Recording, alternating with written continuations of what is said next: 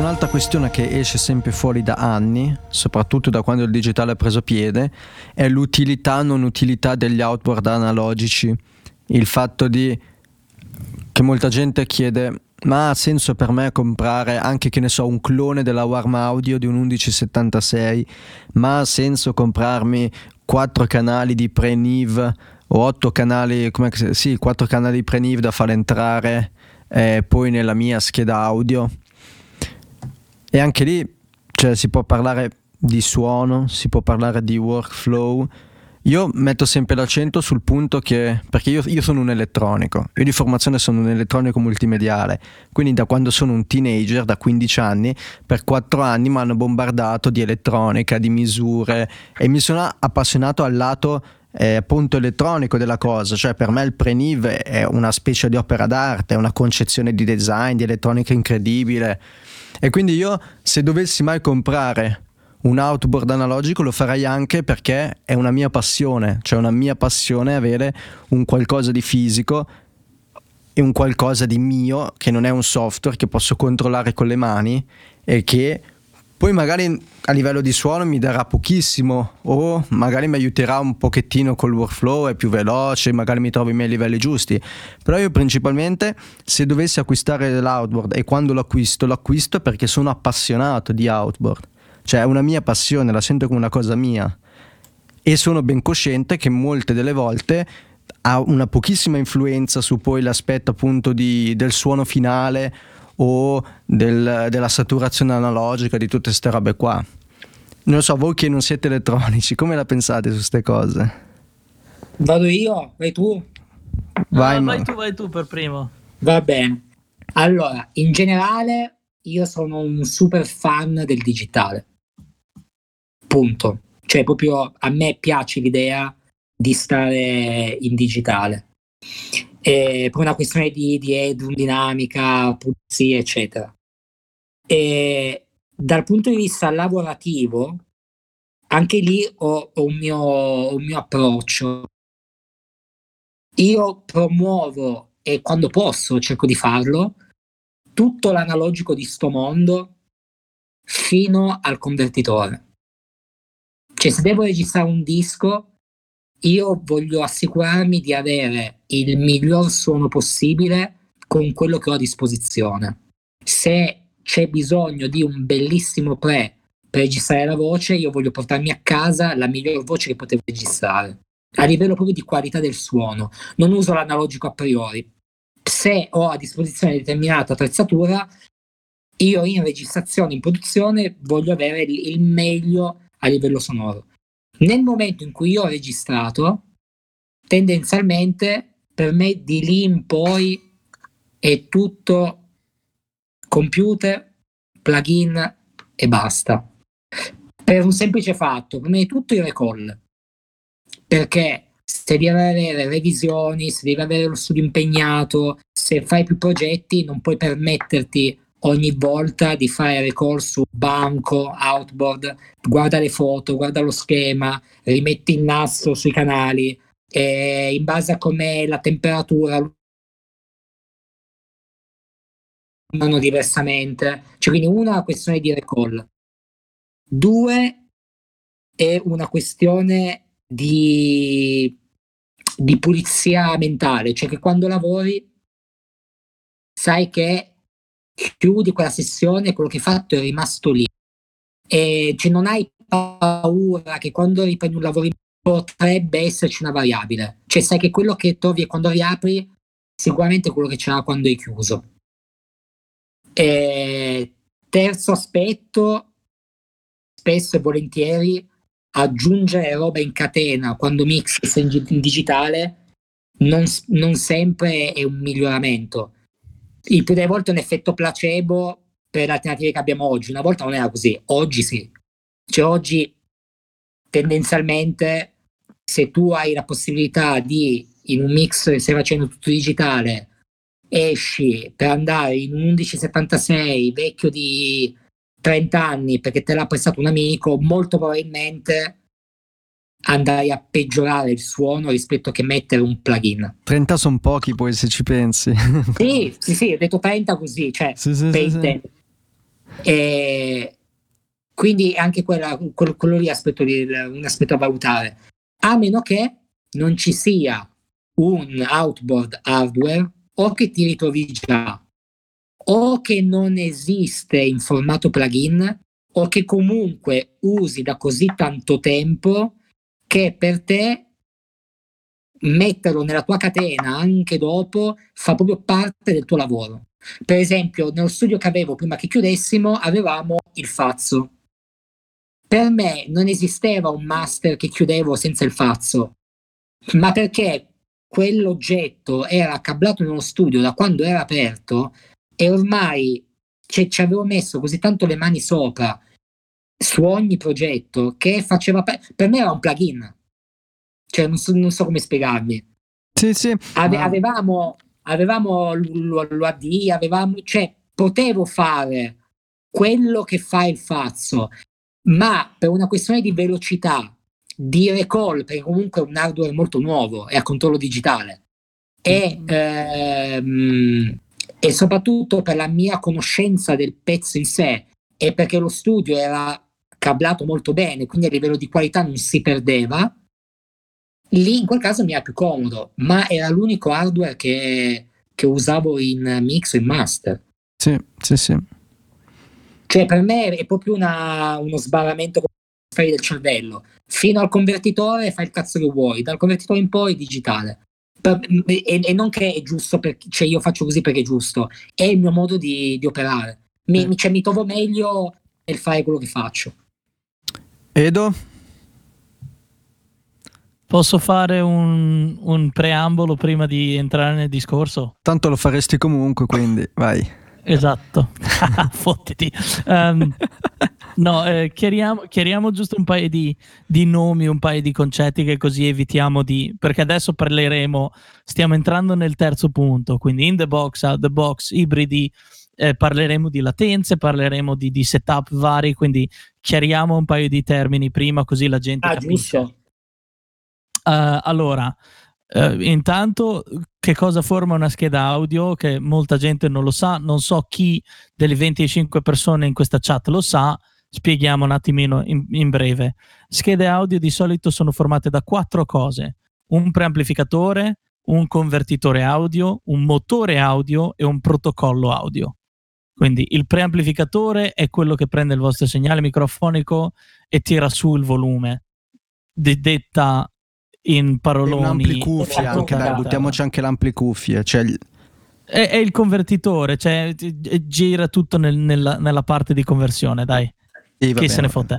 Sì, sì. Um, eh, cioè, le, le, quattro cose principali sono quelle che così si capisce bene o male. Una volta che conosci tutte quelle quattro, cerchi pre, più o meno capisci tutti i sistemi.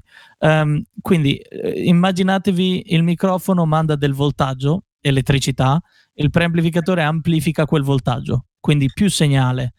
Le, poi entra nel convertitore. Il convertitore è due vie, spesso e volentieri, cioè esistono due vie, com- due tipi di convertitori.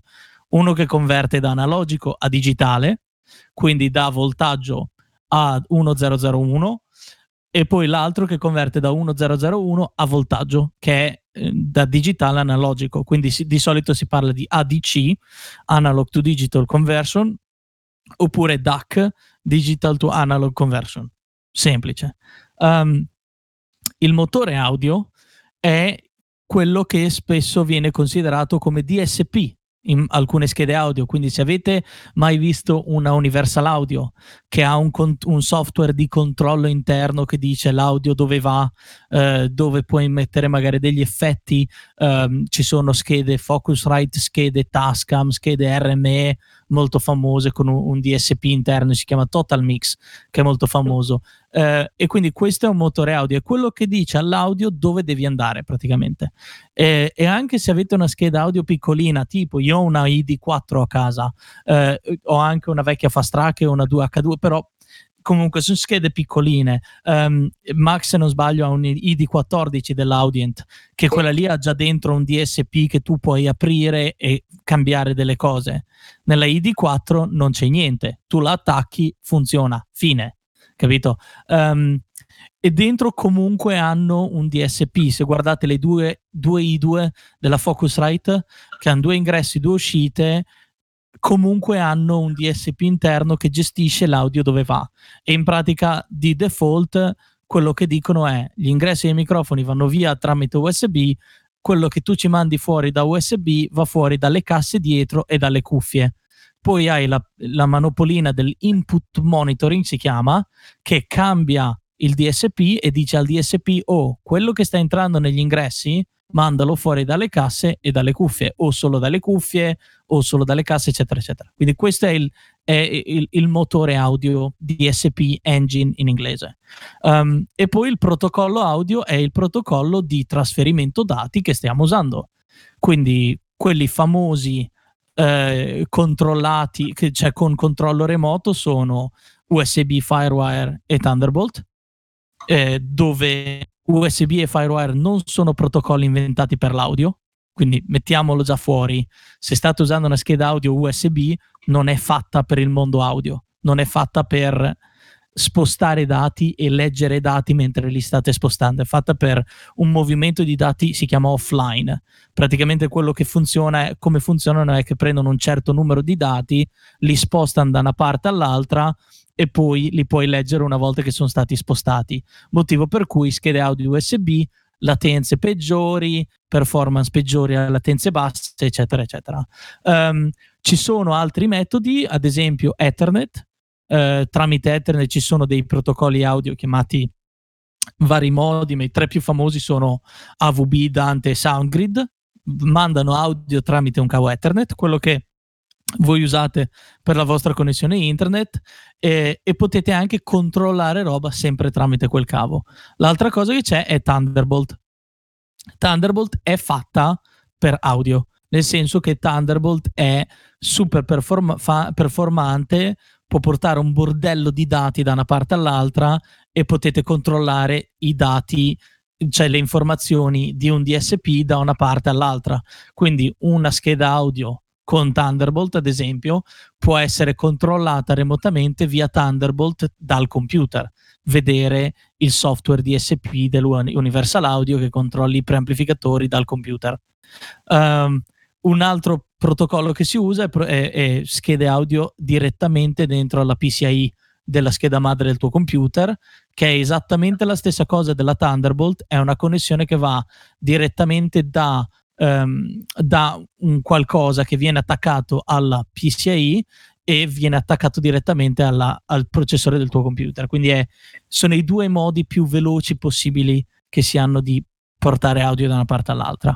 Negli studi grossi, spesso e volentieri, si vanno a, a dividere queste varie parti dei, dei sistemi audio. Quindi si avrà magari una scheda audio che è semplicemente ehm, un DSP con un protocollo. Eh, ad esempio, nel mio, nel mio studio abbiamo una scheda RME PCI dentro al computer e questo è il nostro protocollo e il nostro DSP. Questa accetta segnali da dei convertitori che l'unica cosa che fanno è prendere audio analogico, convertirlo in digitale, prendere audio digitale convertirlo in analogico e il nostro preamplificatore è esterno a questa scatola. Quindi il preamplificatore fa il suo coso, il convertitore fa la sua cosa, manda i segnali a una, a una scheda audio, un DSP e protocollo in uno e questo qua parla col computer. Poi il computer di nuovo manda roba al nostro DSP, il DSP manda roba ai convertitori, convertitori manda fuori in, in analogico nelle casse, eccetera, eccetera. Quindi questo è più o meno come funzionano i sistemi audio, ok? Quindi gestiamo, capi- capite un attimo qual è la, la, funzione delle varie cose che così eh, schiariamo un po' di idee. Um, il mio punto di vista è simile a quello di Massimo su, questa, su questo argomento. Um, cercate di usare tutto quello che potete per ottenere il suono migliore possibile prima di registrare. Io sono, spesso vado a dire se non suona bene non vale la pena registrarlo, perché assolutamente è vero. Cioè, se voi dovete registrare una chitarra e la chitarra non suona bene, che cazzo la state registrando a fare? Perché se la registrate male, dopo quando mixate tirate i cancheri e lì partono tutti i santi ma tutti proprio, perché li ho detti tutti io. Um, sono andato con, con le, i, tutti gli, eh, gli, onomastici, li ho detti tutti. Um, purtroppo è così. Purtroppo bisogna, eh, bisogna cercare di stare più attenti ad avere il suono migliore possibile. Poi può essere benissimo che per avere il miglior suono possibile non ci sia nessun bisogno di outboard di roba analogica. Uh, una prova, un album che ha registrato Max di recente con un mixer digitale, dove il microfono va dentro un mixer digitale, spendi un giorno a posizionare il microfono trovando il, il posizionamento giusto dei microfoni sulla batteria, microfoni sulle chitarre, eccetera, eccetera, e poi schiacci registra quando fai play per ascoltare quello che hai registrato è già perfetto, suona già come l'album. E a quel punto la gente dice: Cazzo, questo studio suona bene, ma non è lo studio che suona bene, è che Qual era Edo? Il tuo. Era quello dove hai fatto la band con il Soundcraft. Ah, ok, sì. Che, che parla- okay. ne parlavamo che dicevi che hai, praticamente avevi speso l'intero giorno a fare i suoni della batteria. Sì.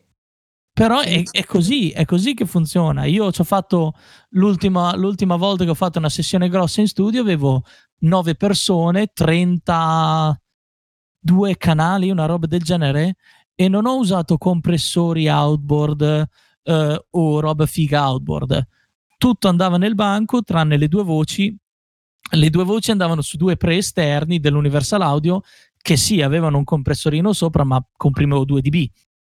Cioè non comprimevo un cazzo. Però tutto il resto della band andava sul banco. Però il posizionamento dei microfoni nella stanza e tutto e suonava bene o male già mixato cioè, io ho aperto la sessione, ho messo su poca roba e suonava già bene. Quindi quello è lo scopo.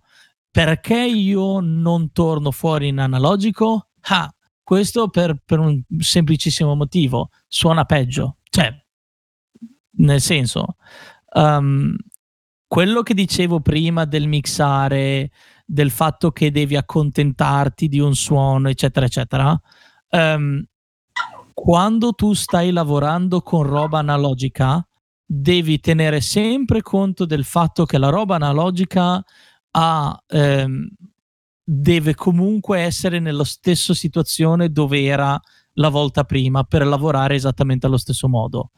Ovvio che se hai comprato una cosa super nuova e a stato solido, transistor, eccetera, eccetera, hai molti meno rischi.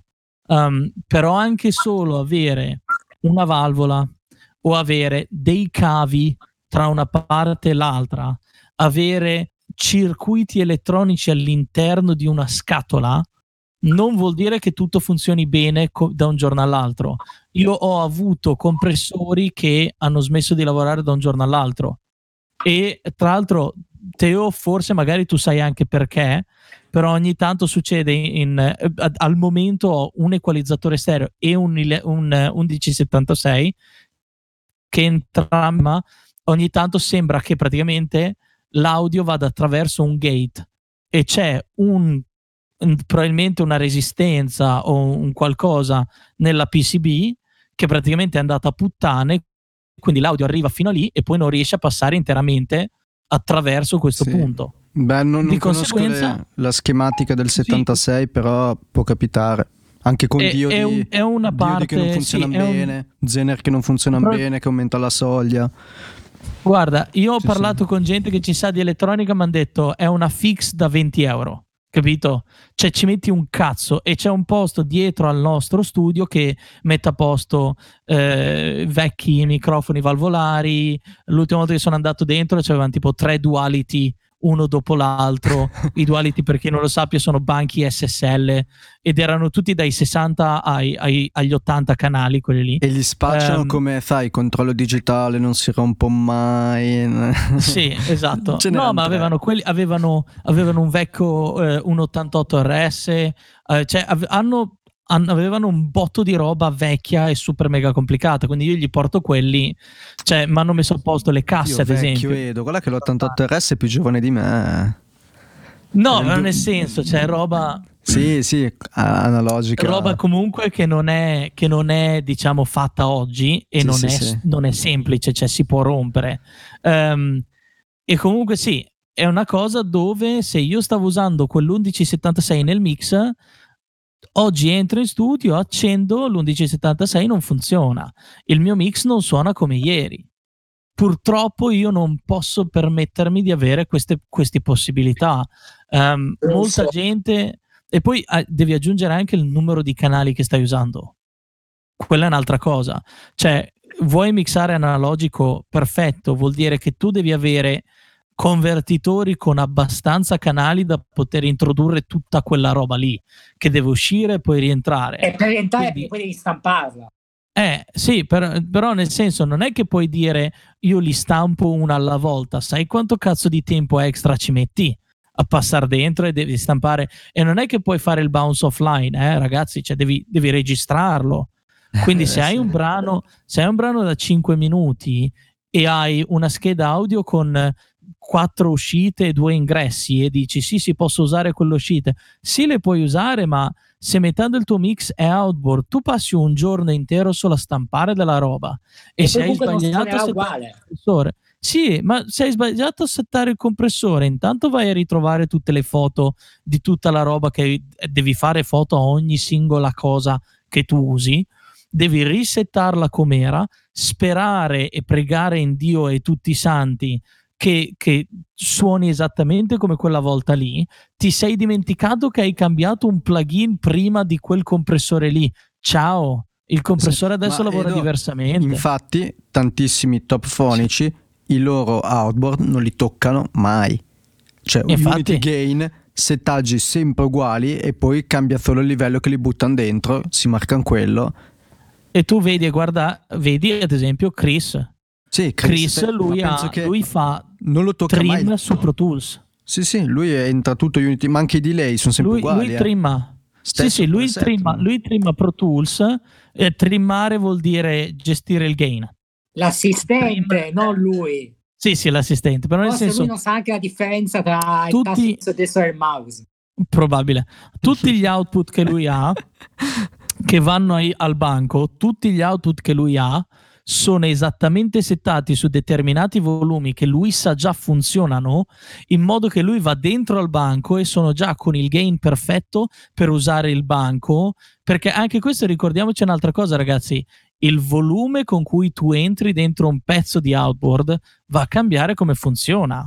Beh, cioè, se io spingo il pre e poi vado nell'equalizzatore, l'equalizzatore saturerà prima e poi devo abbassare il volume del, del, fader. Se io tiro su il fader e abbasso il gain, l'equalizzatore equalizzerà in modo diverso. Quindi tutta quella roba lì va a cambiare ogni singola volta. Loro che cosa devono fare? Hanno un intero rack Chris, lui ha degli 1176 che usa per le voci. Lui schiaccia l'insert sulla voce, l'1176 non lo tocca perché l'insert è la prima cosa che succede prima di, cioè dopo Pro Tools. Lui sa che il volume che esce da Pro Tools è quello ed è il volume perfetto per andare nell'1176 che dice lui, che è già attaccato. Addirittura non credo che stacchino i cavi dalle patch pay da tipo 10 anni. No, perché cioè, lui ha tutti già gli 1176 con i suoi preset. Cioè lui sì, ha i 76 per rullanti, quelli per le voci. Lui schiaccia il tastino in mezzo delle Q per l'insert finito, per buttare dentro l'insert. Esatto, esatto. E, però vedi come, come, effettivamente è una cosa dove diventa più una rottura di coglioni sì. che non. Vai, vai, a parlare, il, il trucco qual è? Non è parlare con gente che lo fa ancora, il trucco è parlare con gente che non lo fa più. Sì. Cioè, se, se, tu parli, se tu parli con me che io faccio mix in the box, però io sono cresciuto lavorando nel mondo analogico, io ti dico quali sono i problemi del mondo analogico e il motivo per cui io sono passato al mondo digitale. Se tu vai a parlare con gente come Chris, che lui è nato e cresciuto con un SSL e appena avuto i soldi, quando ha finito di fare Living in America e gli è arrivato il big il mega check della royalties e si è comprato la sua E, lui da quel giorno ha mixato tutta la sua discografia su quel banco. Sì. Mai fatto niente digitale. Gli unici video in digitale sono i video dimostrativi dei plugin con i canali SSL e anche quando fai video in the box o usa SSL channel della Waves oppure nel video che ha fatto per Slate usa il VMR che è il loro mix rack con l'equalizzatore Slate con il virtual eh, drive dei channel strip e come lo setta? Lo setta in 4000E perché è il suo suono è l'unica cosa che sa.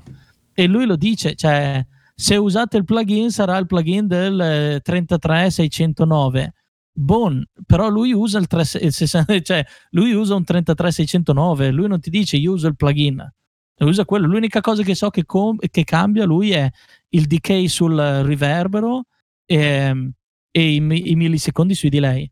Um, Teo, stai registrando giusto oggi? Ovviamente.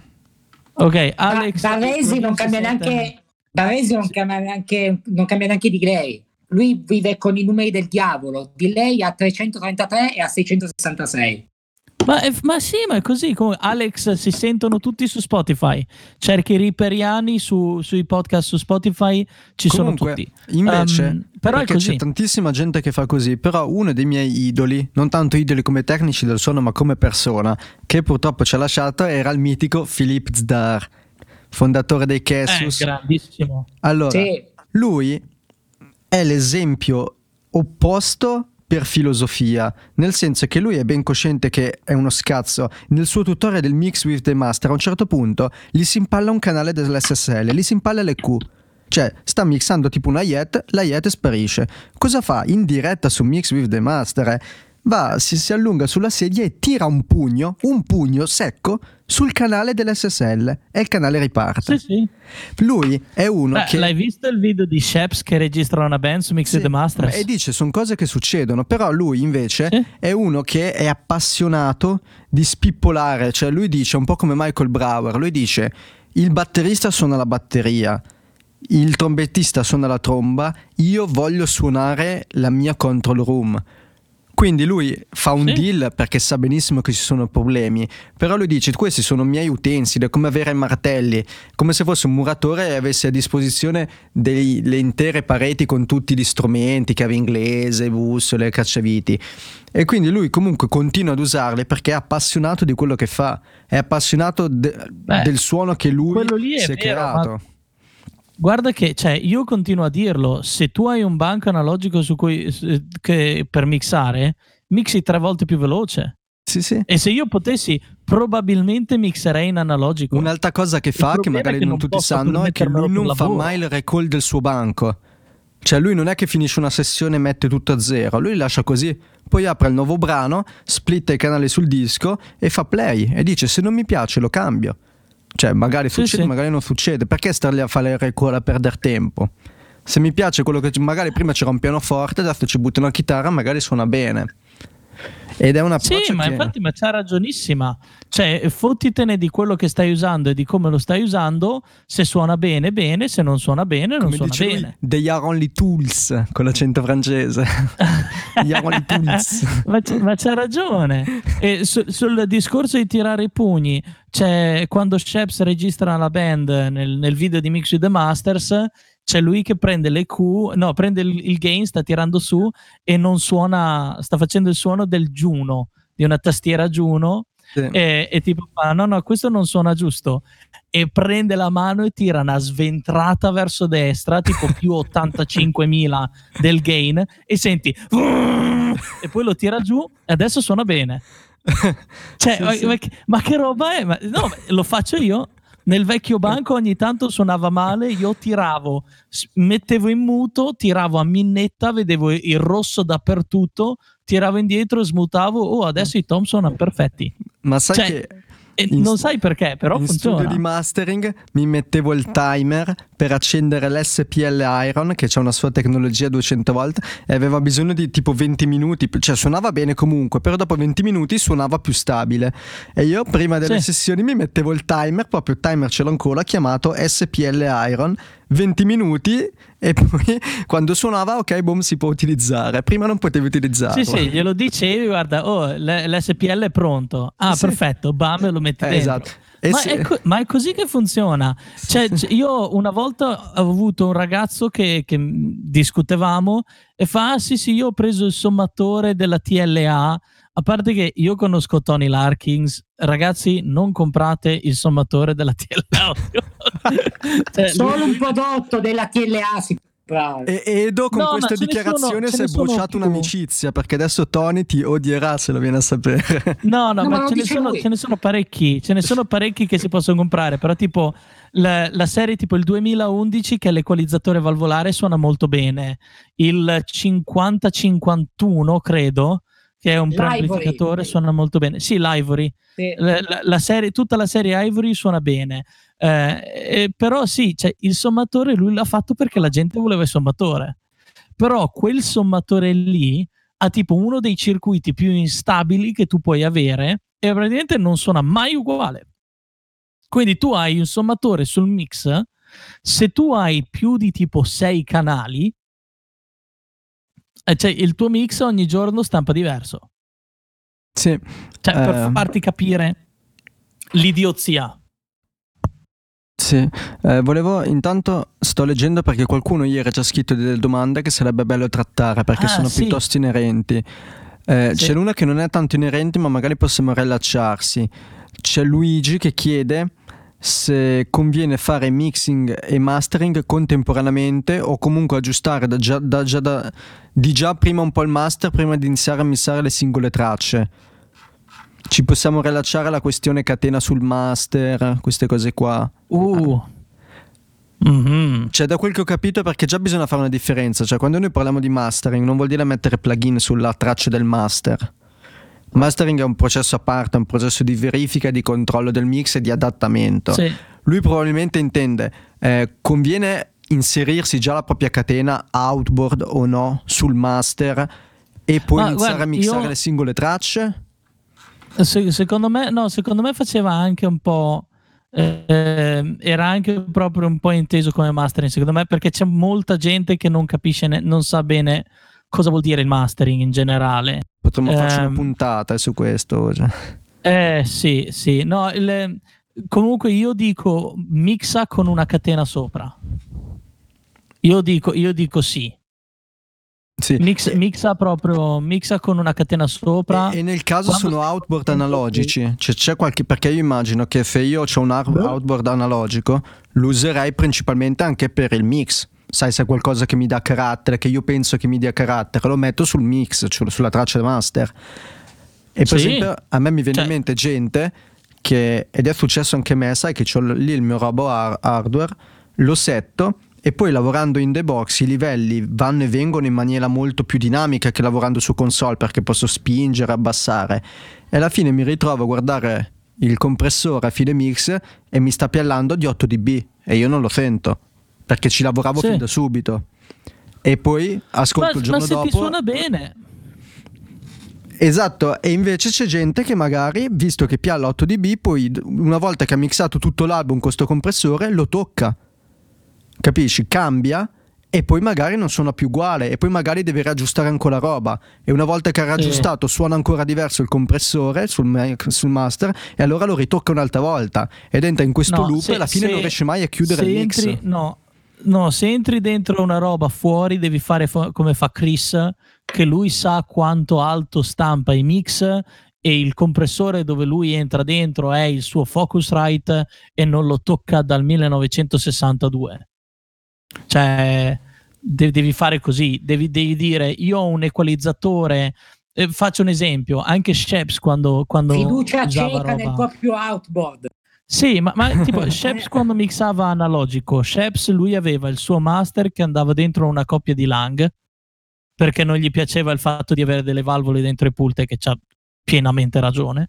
Um, lui andava dentro una coppia di LAN che aveva il boost a 60 e il boost a 8K o 10K, non mi ricordo. E c'aveva quei due sul master dall'inizio. E poi lui usava un compressore che eh, non esiste un plugin, ehm, però diciamo che è molto simile a un 33609. Però quello lì lo accendeva un po' più avanti al mix. Però lui mixava già con quell'equalizzatore nel mix capito? Sì. Cioè lui sul master quello lì ce l'aveva e su Pro Tools perché lui tornava dentro Pro Tools e il monitoraggio era poi da Pro Tools. Questa è un'altra cosa che la gente non capisce poi. Eh. Um, lui da Pro Tools prendeva e, um, e, aveva già un limiter sopra per evitare di andare in rosso, eccetera, eccetera. Capito? E stava attento a non clippare eh, in ingresso perché non voleva clippare sul mix, eccetera, eccetera. Sì. Questa è un'altra cosa da spiegare, ragazzi. Per chi non lo sappia, quando tu stai usando della roba analogica, non puoi prendere questa roba analogica e poi mandarla alle casse. Tipo, non puoi dire io vado dentro un sommatore, poi vado alle casse e il suono del sommatore poi però, cioè, capito, non, non lo stai sentendo. Oppure ci sono dei sommatori che hanno due uscite quindi hai un'uscita che la puoi registrare, l'altra uscita va alle casse. Però il problema è che l'uscita che tu stai ascoltando che va alle casse non è andata nel tuo convertitore analogico digitale per poi ritornare fuori nel mondo analogico da un altro convertitore digitale analogico e convertire il suono cambia il suono. La conversione da digitale ad analogico è la conversione che suona peggio tra tutte le conversioni al mondo. Quindi bisogna stare molto attenti su quello. Um, però sì, io dico, se hai qualcosa e lo vuoi usare sul master, tu usalo da subito. E ti metti... Però occhio ai livelli. Ti metti lì... Occhio ai livelli Sì, ti metti entri. lì con tanti... Ti metti lì con tanti mix e provi. Cioè io ho una catena sul master, io so già che il mio mix sale ad un certo volume. Tu l'hai visto ieri, il mio primo sì. plugin ha un trim all'ingresso che toglie 12 dB e poi so che il mio mix è già che vedi alto. sempre un V-meter che vedi sì. sempre che ti dice il livello con cui entri sì, perché io so che quando vado nell'ultimo ritornello dove tutto spinge, io lì posso andare in rosso, però non posso andare in rosso nella strofa, capito? Eh. Cioè se nella strofa non sono in rosso e nel ritornello sono in rosso, io sono a posto non mi fotte un cazzo di sapere quanti dB sono in rosso, perché quello lì è tutto floating, eccetera, eccetera. Quindi non, non sto clippando da nessuna parte e nessuno dei miei, dei miei plugin taglia. Però io so che se quello lì sta lavorando a un certo punto, allora il plugin prima di quello sta comprimendo 4 dB, 3 dB e dopo ci sono tutti degli equalizzatori, poi c'è un saturatore, poi c'è un limiter alla fine. Fine. Quella lì è la mia catena, capito? Sì. Jack dice: Mi sono levato il vizio di mettere roba sul master oltre al limiter con la threshold da zero prima di aver quasi chiuso. Perché finiva che non capivo perché suonasse tutto da culo e poi c'era il limiter, le culo, altro. Finché non imparo a mixare come si deve, um, eh, preferisco non fare casini sul master in anticipo. C'hai ragione. Io per tanto tempo non avevo tanta roba sul master. Cioè, per, per parecchio tempo avevo semplicemente un limiter per evitare di andare in rosso 0 EQ, 0, mass, 0 compressione. È più una cosa di io so che se do un boost alle alte e un boost alle basse, non vado a equalizzare ogni singolo canale del mio mix. È, è cioè, pigrizia. Sì, il trucco è sempre se so gestire il livello con cui entro, posso capire che risposta avranno i miei plugin e quindi posso utilizzarli. Se invece esatto. non ci do un occhio, non sai mai quello che succede. Po- posso sì, approfondire una cosa, un aspetto di questa cosa qua? Spara. E per allacciarmi a quello che ha scritto Jack, c'è anche questo aspetto qua da tenere in considerazione. Spesso abbiamo la tendenza a toccare il materiale di un mix per toccarlo. Cioè il fatto di a volte non dover a tutti i costi processare, trattare, mettere plugin, modificare, fare su ogni traccia è una roba che si acquisisce, come dice Edo, facendo, mixando, facendo. Cioè nel tempo, in teoria, arrivi a una, una tua consapevolezza che ascoltando riesci a concentrarti su cosa realmente devi manipolare e cosa no. Ci sono delle tracce che entrano in un mix, in un multitraccia e una volta fatto il volume non ci metti più niente. Il fatto di mixare con roba sul master o in generale l'ultima traccia dove finisce il mix ti porta a questa condizione qua. I movimenti che fai lì sopra è come se tu virtualmente li stessi facendo in piccola parte su ogni traccia. Agli inizi se tu hai tanto la tendenza a mh, processare tanto le tracce singole ti trovi in questa situazione in cui dici avevo lavorato un po' sul master suonava bene e poi non è che sentivi da culo, è perché se processi tanto le tracce vai a perdere quell'equilibrio che avevi costruito. Il, l'approccio dovrebbe essere fatto al contrario, tu vuoi usare roba sul master perché fin da subito vuoi avere una percezione globale, una visione più grande di come deve suonare quel brano. Quando ci sei arrivato, hai recuperato un pochino di tempo, un pochino di facilità nel completare il suono del mix. Ma se vai, se tu metti la roba sul master, suona bene e poi cominci a mixare come se tu la roba non l'avessi messa, quell'equilibrio lo perderai a prescindere. Quindi devi proprio capire se fa per te. Per esempio, io come Edo metto tanta roba sul master, non solo sul master, ho proprio una catena di 7-8 bassi in cui va la roba prima di uscire, sempre fissa. Perché a, me, cioè, perché a me piace e una volta fatto quel lavoro lì, cambia il mio lavoro dopo. E invece ci sono fonici, per esempio il mio ex socio in studio, i mix che iniziava lui non potevo continuarli io, per esempio, perché lui invece lavorava molto molto le singole tracce perché costruiva il mix arrivando poi al master. Sono proprio due approcci completamente diversi. Non, secondo me non, non si mischiano bene insieme. Ok, sì, beh, interessante comunque. Come sempre non cioè, per esempio, io ho, ho, ho, replicato dopo mesi il, la catena di Brower dei multibus in Reaper, ma perché a me piace mixare veloce e ho trovato un modo in cui quei sette bus, Max, appena ci metto il multitouch eh, dentro, ci va. Visto che siamo a questo punto, spiegaci brevemente, perché forse non tutti la conoscono, cos'è sta catena e come funziona. Perché è diventata quasi leggendaria negli ultimi vent'anni questa cosa qua. Il Browerized, come lo chiamano i, Cold, i Coldplay, no? Sì, tra l'altro è brevettato, cioè lui ci ha messo il brevetto. Esatto, dai, spiega un po' com'è che funziona e come la usa lui e come la usi tu, se magari lo usate in modo differente. Sì, al, guarda, è, molto semplice, semplicemente Brower aveva, aveva e ancora oggi ha sfruttato la caratteristica del suo banco, quella di avere molti bus a cui mandare le tracce. E la roba è nata da un errore fatto in un mix a livello di dinamica, si era accorto che a volte comprimere, comprimere, comprimere non ti porta a percepire realmente un aumento di volume, ma ti inscatola di più il suono, detto in parole molto povere. E lui aveva risolto questa cosa dividendo dei macro gruppi di suoni trattandoli in maniera diversa, perché il summing analogico di, quelle, di quegli instradamenti gli permetteva un controllo della dinamica e del volume molto maggiore che non con le singole tracce o, o non solo col master.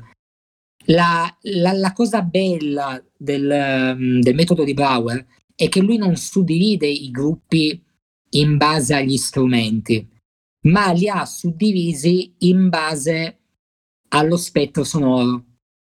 Per esempio, basso e batteria gli dedica un bass che lavora sullo spettro medio-basso e basso della, della canzone. La voce principale non la manda per esempio a nessun bass, la manda direttamente nel mix bass finale. Invece, per esempio, suddivide tutta la parte medio-alta dello spettro, come possono essere le tastiere, i synth di un brano, e poi a sé le chitarre. Una roba molto figa è quella di invece dedicare un bass a tutte le informazioni che lui chiama ambientali. In realtà sono praticamente i cori e alcuni effetti ambienti legati a quelle tracce. Sì, una cosa interessante e... è che poi può processare diversamente questi bus, quindi suoni bus c'aveva la sua catena in insert con EQ compressori che utilizza lui. Sì, la, il funzionamento reale praticamente parte dal presupposto che lui ha, ha tarato con dei test on ehm, dei test tone, perché sennò sembra che abbia detto testata senza una l'ultima vocale. Ehm, lui ha tarato ogni bus in modo tale che col kilohertz o con i 10 kHz a seconda del bus eh, il tono generato di controllo il compressore che metteva per scelta per carattere comprimeva di un solo dB questo perché secondo lui a occhio, guardando i livelli del banco, i V-meter mentre mixa, mentre fa un RAF o mentre fa un mix statico poi da processare, ve- teneva d'occhio che se la gain reduction di quel bus eccedeva troppo il dB, voleva dire che forse c'era qualcosa che doveva abbassare perché si comprimeva troppo. Quindi la roba è nata per aggiustare i problemi di macrodinamica di alc- dei gruppi strumenti, ma senza perderci troppo tempo dietro. Okay. L'effetto collaterale di questa cosa è stata che scegliendo compressori diversi per gruppi diversi, in analogico aveva dei caratteri, dei sapori diversi quando le tracce si miscelavano senza fare niente. Questa è una roba che ho notato anch'io, ne parlavamo con Edo l'altro giorno. La cosa bella di questo metodo di mix non è il colore che ti dà il singolo gruppo, perché se tu senti in solo il contributo di una catena, di quel bus, e lo muti, non hai una percezione evidente di quello che sta facendo. La magia arriva quando tutti quei cinque bus stanno, stanno, a, mo- stanno a modo loro colorando di un dB. Per esempio, il bus dei cori e degli effetti degli ambienti sulle voci ha anche un, uh, un imager che allarga un po' la percezione dello stereo. La cosa bella è che quando entra un ritornello e quella roba l'automatizzi, tu di colpo sembra che i, i cori, gli ambienti della canzone ti vengano in faccia. Eh, si può sentire benissimo in Viva la vita dei Coldplay subito all'inizio. Bravo. Ci sono questi Bravissimo. strings che fino a quando Chris Martin non canta sono stretti, appena entra Chris Martin si allargano per fargli spazio. Bravo, si, si, questa roba proprio. qua mi ha aiutato un botto. Quando mixi veloce, tu hai già ehm, un, un colore, una profondità è un'apertura laterale stereofonica che è molto dinamica, cioè è, è difficile descrivere a parole. Hai istantaneamente, senza processare le tracce singole, un mix tridimensionale, cioè si muove, sì. acquista profondità, eh. ma anche da sinistra a destra. E se inizi a fare delle automazioni su quella roba, e tu hai subito quel risultato che dici ma perché in analogico sembra che tutto sia molto più articolato, in digitale no, perché lo stai scollando, gli stai dando vita e, ed è autonomo, perché ogni compressore con le sue peculiarità va a lavorare di un dB su determinati gruppi di strumenti che nella canzone hanno delle loro dinamiche. I synth a volte cambiano, i synth a, i synth a volte sono parti più alte, a volte più basse, le chitarre a volte sono pulite, a volte sono distorte queste microdinamiche interne ai gruppi fanno in modo tale che, che quella catena lì per magia nell'interezza ti dia risultati, non sul singolo. Sì, non a caso ha vinto tipo 7 Grammy Brower. sì. Assolutamente. Ok, beh direi che oggi per quello che era il programma abbiamo toccato quasi tutto, abbiamo parlato di vantaggi. Sì, sono, aspetta che ci sono delle altre domande. Eh. Esatto, guarderei un po' spazio, se avete domande ragazzi siamo Luigi. 23 in chat, scrivete senza problemi, anche, possiamo anche uscire dall'argomento mix adesso, però se avete sì, domande sì. inerenti... Ma infatti qua c'è la prima domanda ad esempio è un pelo fuori dal mondo del mix. E c'è quando terminate un album, questo è Luigi Fibonelli, Uh, quando terminate un album, quali sono le cose da fare per promuovere al meglio un artista? A parte pompare sui social come Spotify, YouTube, Instagram e Facebook, quali sono le cose che vanno fatte assolutamente? Credete che un talent show uh, come X Factor eh, sia positivo e possa aiutare a far conoscere la più gente possibile uh, l'artista? Non so, magari creare un crowdfunding su Music Razer o roba simile. Io non ho molta esperienza su questo eh, mondo, però abbiamo un ex eh, impiegato Warner. Passiamo la parola. Va bene, due parole per non essere logorico su questo. In generale, per quello che ho visto io, sia con gli indipendenti, e, e, già questo cambia. Gli indipendenti veramente indipendenti e gli indipendenti che sono amministrati da una major, già cambia il tipo di lavoro che si fa su quei progetti. E invece proprio progetti major quello che ho visto negli anni è che in alcuni generi o contesti il talent purtroppo serve perché è il canale attraverso cui poi viaggia con la musica. Cioè se fai pop e deve essere scontato che tu devi mirare ad arrivare lì, perché quello è il canale attraverso cui oggi quella roba viene promossa. Non, non puoi prescindere da lì. Invece ci sono generi in cui o non serve a niente o addirittura è, eh, è dannoso. Tutti quei generi che per esempio portano, portano con sé un pubblico particolarmente fedele, accanito, che ti segue anche al di là della, eh, della messa in scena, mm, vedono male la questione popolarità televisiva. Pensiamo ai gruppi metal. Cioè il metal ad oggi, secondo me, è uno dei generi più mh, mm, talebani razzisti musicalmente nel, nel, business musicale. Perché proprio la, il, il musicista metal e il fan della musica metal ha un approccio, ha un legame con l'artista molto intimo e soprattutto molto battagliero nei confronti di altri. Cioè, se tu metti a parlare un, un appassionato di power metal, di thrash metal, comunque si scannano. Perché è un, è un genere musicale che porta con sé dentro molti conflitti. E Beh, sì, non... infatti molto, sono molto schizzinosi sì. e sono molto difensivi sul, sono peggio dei jazzisti preferiti. Su... Eh, sì, Assolut- sì, Assolutamente, quindi vedi che in quel contesto non è produttivo. Per alcuni contesti invece sì. Sicuramente bisogna fare chiarezza ad oggi sulle potenzialità e l'utilità del crowdfunding perché per molti sta diventando l'unica arma o in generale quello che bisogna fare ma non è sempre così. Se tu non hai un pubblico, il crowdfunding non serve a niente. Eh sì, il crowdfunding serve se tu prima hai un pubblico che è disposto a mettere tempo, energia e soldi per il tuo progetto. Abbiamo il metal... crowdfunding lo fai dopo. Un metallaro jazzista abbiamo in chat, attenzione.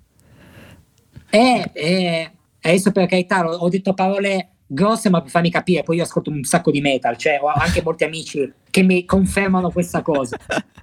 Giusto. E, però eh, a livello di promozione le cose da fare non sono purtroppo le stesse, perché il contesto della tua musica, quello che tu scrivi nei testi, eh, quello che vuoi fare dopo, cambia le carte di di quello che è lo strumento migliore per fare una promozione. Le stesse major usano carte diverse in base al progetto che devono. Noi abbiamo in Warner anni fa eh, spinto e pompato i Selton, che è una band emergente della Ghost Records, di ragazzi brasiliani portoghesi trapiantati in Italia grazie a Iannacci. E quella roba lì è fenomenale. Quei ragazzi erano forti gli, aveva, gli, avevano chiesti in Francia per una sincronizzazione importante per una pubblicità. Da lì hanno volato. Però non è che nella major è scontato che il gruppo indie lo spinge attraverso i sync pubblicitari. C'è sempre un lavoro di A&R, di scouting dietro per, mm, per fare un po', un po' tailored, un po' su misura il progetto per portare fuori quella, quella roba lì. E la e questione talent show? Cioè, parliamoci chiaro, i talent show sono comunque organizzati dalle major. Quando vinci certo. un talent show c'hai un contratto con loro. Di solito il loro sì. scopo è guadagnare soldi perché è l'unica cosa che sanno fare veramente bene le major. Ha senso, come dice Luigi, a sfruttare il talent show per farsi anche magari non vincerlo, anche magari fare le selezioni, ma per farsi una mini fan base con tutti i social, il fatto che partecipi, il tuo personaggio e poi usare questa fan base per delle iniziative come un crowdfunding per poi mostrare veramente tuo, il tuo lato artistico, il tuo lato espressivo.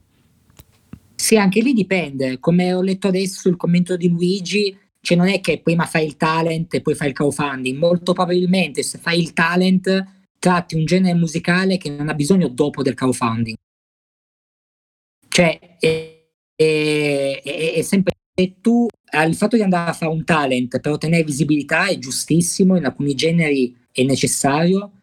E io stesso nella mia etichetta ho ragazzi usciti da X Factor o The Voice non sono famosi per The Voice, ma l'averlo fatto gli ha permesso di costruire una loro fan base che ad oggi, quando fanno qualcosa di nuovo, comunque contribuiscono un poco a renderlo più visibile.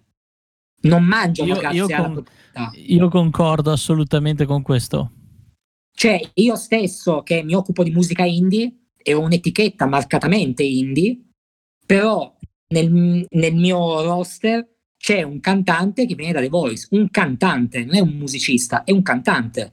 Però quel cantante ha un bel look, ha una buona visione della musica, ha un bel approccio col pubblico, ha un Instagram curato, fa contenuti ogni giorno, ha una bella presenza perché sembra un po' il classico bello dannato rock con la coda, capelli lunghi, barba, orecchini, funziona perché poi ci parli con i social, non fa la star, ma anzi, quando facciamo le serate che c'è lui perché suona con un chitarrista e fa degli spettacoli molto belli, la gente viene. Non viene perché ha fatto X Factor. Fare X Factor l'ha fatto affacciare su un pubblico grande. Di quel pubblico grande, dopo l'avventura, una percentuale è rimasta e adesso è il motore, il braciere sotto che quando fa qualcosa gli permette di arrivare in top list presso altre persone. Perché poi funziona tutto così, se tu hai mille fan e che ogni volta mettono un mi piace a un tuo post, a un tuo video, a una tua foto, è molto facile che 10.000 persone nuove la vedono perché 1.000 l'hanno fatta muovere, l'hanno fatta cavalcare. Sì. Quindi c'è un po' artic- c'è, n- non c'è una strategia precisa, faccio il talent perché poi faccio il crowdfunding, perché poi ho il uh, social media manager. Magari non, non funziona. Magari funziona solo se fai musica indie, ma figa, che si presta allo strumentale, e contattare su Instagram una, una, visual artist, un pittore, un disegnatore e chiedere: Senti, ma se io ti do un brano al mese, tu mi lo fai mettere come sottofondo a 10 secondi di una clip in cui mostri un tuo DP. Cioè, bisogna analizzare il progetto veramente perché il potenziale ti dice qual è la strategia, non yes. il contrario. Sì, ovvio. Altre domande? Se avete altre domande anche riferito a plugin c'era, quello c'era, c'è, c'è, la seconda, ci sono seconda parte e terza domanda sempre di Luigi. Ah, è vero. Aspetta che vado a prenderla. Eh. Sì, eh, io sto, sto scrollando. Ok, seconda domanda. Nell'ultima discussione Jack chiedeva se andarsene via dal posto in cui si trova per mancanza di lavoro sia una buona cosa da fare, ovviamente dipende dal genere di lavoro, eccetera, eccetera. Uh, ma nel 2020 non sarebbe meglio spendere più tempo a cercare di farsi conoscere online e lavorare dal proprio studio? Ovviamente non parlo di registrare bene come fa Edo, ma per molti altri lavori credo sia meglio. Ed è il discorso che facevo io all'inizio del, de, del podcast uno dei metodi per uh, ottenere lavori quando stai lavorando in mix uh, o anche solo in produzioni è quello di aprirsi al mercato online. Uh, lì eh, devi solo semplicemente stare attento al fatto che mentre 15 anni fa un video a 480p andava bene, al mondo di oggi il primo video che devi fare deve essere più bello del video super figo fatto dall'ultimo tipo. Ecco, io questa difficoltà qua, per esempio, io ho un problema di marketing perché vivendo in un posto con una scarsa connessione, io non posso permettermi ancora di fare quello che fa Edo, quello che fa Fra, fare per esempio dei video di mix perché io il limite de- adesso della qualità, che una volta è, non era obbligatorio, una volta bastava che, avessi, che tu avessi contenuto forte. Oggi, come dice Edo, è scontato che se io vado, guardo un tutorial di mix o abbia due camere e in alta definizione, e perché purtroppo ormai la, l'asticella è alzata. Eh, è, è, è, proprio. Tu devi, tu devi contare sempre che qualsiasi cosa tu fai c'è qualcuno che sta facendo la stessa cosa. Anche anche se tu dici è una nicchia di mercato dove nessuno... No, fidati. Cioè, qualcuno l'ha già fatto. La sì, differenza è tu sei tu, non sei quella persona. Però anche lì, cioè, tu devi battere il contenuto. C'è un, un, un canale YouTube che io guardo ogni volta che fanno un video, si chiama Guga Food. È bellissimo. Ah, ci hai fatto vedere la video. Eh è bellissimo. Sono due tipi, è, è uno con suo nipote e sto qua fa le, la roba sulla griglia più figa del mondo, cioè fa un brisket, lo schiaccia, sai cosa vuol dire? Che sembra che ci abbia nascosto dentro una bottiglietta d'acqua da quanto sugo esce dalla carne. si è, parla di cucina, eh, per chi non... sì, sì, sì, cucina. Um, è uno che griglia roba, però ogni cazzo di video è distorto l'audio perché usano l'audio della telecamera, non sanno bene come gestire l'audio, secondo me, e quando loro vanno un pelo forte distorce. A me non dà fastidio, cioè non è distorto al punto di, però lo senti che clippa, capito? Ed è tutto audio della telecamera, non hanno dei lavo, robe varie. E io mi dico, ok, però vai a guardare, ci sono molte altre persone che fanno roba di cucina, ma l'audio è molto più figo. E a quel punto tu hai sì della gente che guarda ehm, direi 8 su 10 o abbiamo uno che non è pienamente contento del, del servizio. Um, cioè, tu, tu, devi guardare che hai comunque dell'altra gente che fa esattamente la stessa cosa che fai tu e sì, catturi l'idea, l'attenzione di un pubblico perché sei, um, eh, eh, sei, sei, sempre comunque um, disponibile a fare video e, e sei sempre eh, lì che eh, fai tutto il caricone, però, capito? Cioè, non, eh, puoi sempre migliorare, è quello, quello è il discorso. Um, ok, poi l'ultima cosa che chiedeva era una cosa su microfonaggio, uh, perché deve registrare un, eh, e dice ah, eh, un HPG P420 che se non sbaglio è eh, diaframma largo, eh, una coppia di eh, Newer, i eh, diaframma piccoli della Newer, eh, un 58 e un, e un, microfono all'interno della chitarra, non, non piezo, ma probabilmente qualcosa. Um, eh, che viene con la chitarra. Eh, avete consiglio da, da darmi in fase riprese? E faceva, diceva il problema che se mette i microfoni in stereo, quando colpisce la chitarra per fare il suono di cassa rullante, il suono si sposta a seconda di dove colpisce la chitarra.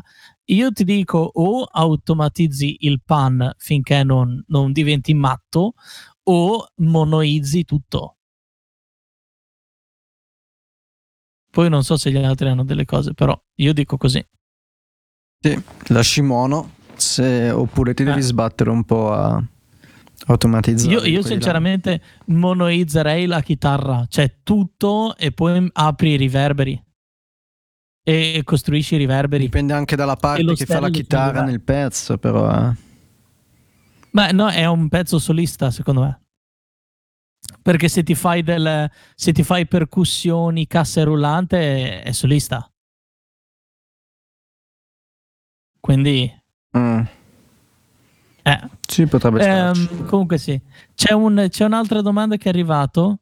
Uh, domanda forse un po' fuori tema. Che ne pensate sull'uso dei software piratati? E poi, tralasciando la questione di etica, che non tralasceremo, si corrono rischi nell'usarli senza licenza? Volete andare voi? Vado io. Dai, vai, vai. Allora, io premetto che penso che tutti nella vita prima o poi utilizzino software piratati. Il discorso etico per me è molto importante, come sempre, come diciamo dal punto di vista anche etico barra economico. Nel senso io per primo mi sento male ad utilizzare software piratati, perché appunto come dicevo prima mi appassiono anche ai vari software, eh, mi appassiona la programmazione, mi appassiona e riesco anche a capire quanto tempo abbiano impiegato per farli. Io non sono particolarmente contro chi si avvicina all'audio, all'home studio come una passione e magari non ha i soldi e allora per fare due o tre lavoretti per divertirsi si scarica qualche DAO, qualche plugin piratato. Ce l'ha un po' di più con quelli che approfittano del fatto che grazie all'home studio c'è, c'è molta più gente, penso appunto ai giovani artisti come gli artisti che tratta Gianluca, che hanno bisogno di registrare, che sono disposti a pagarti e tu ti fai pagare utilizzando dei software piratati. Ecco, in quel caso dal momento che tu presti dei servizi con questi software è giusto che tu retribuisca chi ha creato questo programma. Però io ho parlato con gente che ha sviluppato plugin, a tutti girano le palle se usano i loro software piratati. Anche a tutti, qualsiasi, qualsiasi tizio che fa un VST, se sa che c'è gente che lo sanno e che usa software piratati, gli girano le palle. Però è anche vero che certi dicono se il tizio che non fa soldi usa il mio software e lo va in giro a mostrare a 50 amici, probabilmente di quei 50 due o tre me lo compreranno. Quindi alla fine dal lato economico non ci ho perso niente. E io vi consiglio dal momento che davvero prendete questo lavoro come un lavoro o che fate dei servizi, pagate sti maledetti software, anche se andate in rosso. Cioè, pagateli, dai, nel senso Mm, è giusto farlo così come è giusto acquistare e io pago per acquistare le nuove casse della KRK per fare i miei lavori perché non dovrei pagare un software sui pericoli io personalmente non ho mai riscontrato tanti pericoli io utilizzo software craccati semplicemente perché eh, non riesco ad attivare la licenza o eh, compro la licenza ma mi dimentico di attivarla. Tipo mi sono accorto l'altro giorno che la mia console One eh, l'ho registrata tipo sei mesi dopo che l'ho acquistata. Però dal momento che la console One va solo attaccandola, la potevo usare comunque. Però in generale no, dai, comprateli sti software. Io, io dico... Ah sì sì, aggiungi. Salve, innanzitutto buonasera. Sono... Buonasera. Non mi sono ancora presentato.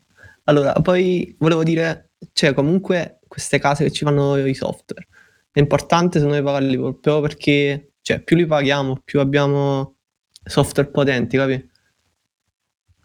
non so se ok più, ovviamente se, vengono, se loro guadagnano possono investire di più nella creazione sì, dei loro software. sì anche questo penso è giusto. sia importante anche questo. Sì, anche questo è un argomento giusto. Per esempio, ultimo esempio che l'Analog Obsession, Obsession ha deciso di chiudere la produzione, regalare il loro software potrebbe anche essere perché non mm. avevano una, un'attività redditizia e, e come si dice in italiano? Rentable, rentable, stabile, nel senso che, che riescano a pagare i loro costi di sviluppo. Quindi se noi paghiamo il loro software, oltre ad avere il supporto, l'assistenza, gli diamo un motivo in più per continuare a migliorare i loro prodotti. Sì. Tra l'altro è stata temporanea sta cosa, eh, adesso hanno spostato tutto su Patreon. Eh sì, però anche sì. lì è una soluzione palliativa, dai, cioè chiedono un sì. po' di soldi. Però... Sì, però guarda, quello che loro dovrebbero fare è dovrebbero aprire il codice sorgente sui plugin perché ci sono un botto di bug. Um, sì. Però fuori da quello lì, um, io, eh, sì, io sono molto contrario al software ca- craccato. Um, io ho roba craccata sul computer e non mi vergogno a dire che ce l'ho. Um, è roba però che è giustificata. Cioè, la crack, faccio un esempio, io ho Waves 11 eh, craccato sul mio computer perché purtroppo tu puoi avere solo un computer che usa la tua licenza Waves allo stesso tempo. Però io eh, tre anni fa, con sconti di un certo tipo, ho preso il Mercury che pagai 1300 circa 1300 sterline circa.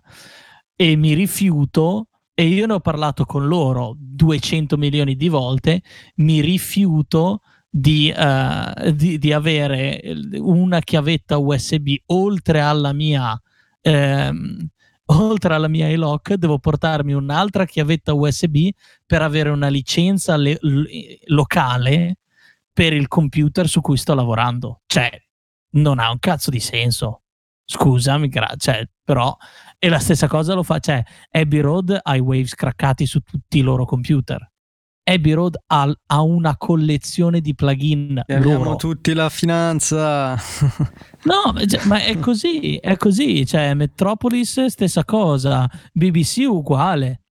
Cioè, io vado, io vado, in studio alla BBC, c'è la versione 9 perché non hanno installato la nuova crack ancora. Ma se leggete nelle, nei contratti, in ogni caso mi sembra che tutti i contratti dicono che dal momento che hai la licenza eh, non devi avere il plugin attivato con la licenza. Cioè, se io ho esatto. la licenza di un plugin posso scaricarlo craccato e avrò comunque il diritto di utilizzarlo e il diritto a supporto e qualsiasi altro diritto. Sì, poi è ovvio che se hai un problema, e qua entriamo nel mondo dei problemi, se tu hai un problema perché hai il plugin craccato, non puoi dirgli, oh ragazzi, da- datemi una mano a far funzionare il plugin craccato. No, quello non te lo danno perché hai un installer craccato, eccetera, eccetera.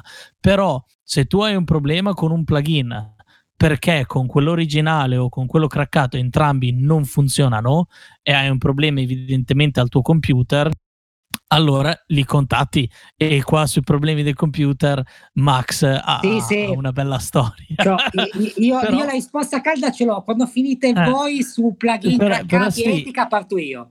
Il, il, il, discorso, il discorso rimane sempre quello, oppure ci sta che uno dica cracco questo per provarlo e poi vediamo, però ogni casa che fa plugin eh, cioè, ti dà almeno due settimane di test gratis senza, eh, senza problemi oppure ti dà la demo dove ogni tanto c'è un rumorino che viene fuori però capito cioè, non è che sia un, la fine del mondo. Eh, tutti i tutti i vari software si possono comprare con vari sconti. Ne parlavo ieri con, con Teo cioè tutti i plugin che io ho comprato da Plugin Alliance non ho mai pagato più di 29 dollari per un plugin, a parte uno che ho pagato 49 una volta, però tutto il resto ho pagato 29 dollari. E parliamo di plugin che normalmente loro mettono con prezzo pieno 250-350 dollari e poi ti mandano ogni mese ti mandano uno sconto di 25 dollari ogni mese ci sono dei plugin in sconto quindi già quelli lì più uno sconto di 25 sì. dollari sei già a basso. Poi tutti gli eventi um, speciali, adesso c'è quello di San Patrizio, se no, no scusa. Esatto. O Pasqua, no, no, San Patrizio è già pass- è passato, sì, ci sarà Pasqua, eh, cioè, a San Patrizio c'era ogni plugin a 29 dollari, cioè ogni plugin dello, del sito a 29 dollari, tu avevi due codici per farli diventare a 29 dollari, quindi puoi comprare due plugin a 29 dollari. Cosa Può essere il plugin che costa 1000, eh, ma anch'io può essere un plugin che costa 1000 dollari normalmente, loro ti danno quello lì, tu lo metti dentro, costa, costa 29. Io ieri ho comprato il... Um, cosa ho comprato della Brainworks ieri? Il, um, o l'altro ieri? Ah, eh, il Master Desk. Il, il Master Desk. Ah, sì. Eh, a, a 29, no, 20, 24 dollari perché c'era un voucher che lo mandava a 49 dollari più il voucher mensile di 25 dollari di sconto. No, che non era il mensile, era, c'era una. Avevano fatto un, eh, un sondaggio. Tu facevi un sondaggio e poi ti mandavano sì. la mail con. Anch'io l'ho fatto, era anche lunghino quel sondaggio, però. Eh. Sì, sì, però tra l'altro la cosa è che lo stesso voucher che mandavano me lo potevi usare tu senza fare il, senza fare il, il, coso, il, il sondaggio, perché funzionava per tutti. Um, però, capite, cioè, ci sono queste cose, tutti i plugin della Waves scendono a 29 dollari. Cioè io, io ho due account, uno è l'account che ha il Mercury, che è il mio account di lavoro, e un altro è il mio account personale, che io uso con altri plugin perché quello lì lo uso quando vado a fare eh, concerti live e ho sistemi Waves in live integrati nei banchi, eccetera, eccetera. Uso quello cioè, ho volutamente separato i miei account. Quando comprai Mercury ho detto bene, io ho comprato Mercury, ho tutti i plugin, quello lo faccio su un altro account per avere cose eh, per avere pro- separati per evitare di avere problemi perché molti ce l'hanno di avere problemi che non puoi separare le licenze se tu hai comprato un bundle tu hai una licenza per tutto il bundle non hai licenze per i plugin singoli um, e quindi crea molti problemi col mondo del live. Um, e cioè, io ne ho non lo so quanti, 50, 60. Ogni volta che esce il plugin nuovo te lo danno gratis o ti fanno lo sconto super speciale. Um, il Soundtoys uguale. Uh, cioè, credo di aver preso Soundtoys. Ho tutto il bundle di Soundtoys, l'avrò, avrò speso meno di 150 dollari. Il Quando Soundtoys integrale No, no, 5. Soundtoys 5 tutto integrale. Ah, scusa, Soundtoys, pensato Softtube, scema. Sì. È il no, no, no, che sa. Softtube, Softtube ho, ho, il, ho, il, ho, il, coso integrale di tipo 5 anni fa, quindi mi mancano dei plugin nuovi. Idem, cioè, avevo fatto anch'io. un bundle che davano... C'è il volume eh, te, però tipo... Ecco, quella cosa della Softtube. Softtube sul computer in studio sto usando una crack. Sai perché? Perché non mi legge gli AU su Logic. Davvero? Gliel'hai segnalato? 25, 25 mail nel, nella catena di mail tra me e Softube. Ancora non sono riusciti a farlo funzionare. Non legge Male. neanche VST3.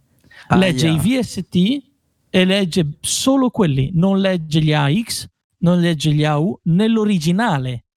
Nella crack, ah. la crack funziona VST e AU, almeno. Sì. Però cioè, capisci che lì è, è, una di quelle cose, io gliel'ho detto apertamente, guarda, grazie, arrivederci, io ho installato una crack. Funziona tanto tra VST e VST3, Ma non appunto, è che allora mi faccia poi comunque non cambia un cazzo se, se, hai la licenza, puoi installare da qualsiasi parte. Sì, però cioè, cioè, capisci poi... come... Quello è, quello è il mio discorso. Però sì, la giustificazione di uno che dice uso questo qua craccato perché non ci faccio soldi, quello a me sta un po' sul cazzo. Anche a me, perché... però eticamente ci può anche stare. Arrivo, arrivo. No. Eh, esatto, adesso arriva Max. Però secondo me eticamente non ci sta perché se tu non ci fai soldi, allora che cazzo di bisogno hai di usare della roba super figa e super pesante fatta per guadagnare soldi fighi. Divertiti con quello che c'è.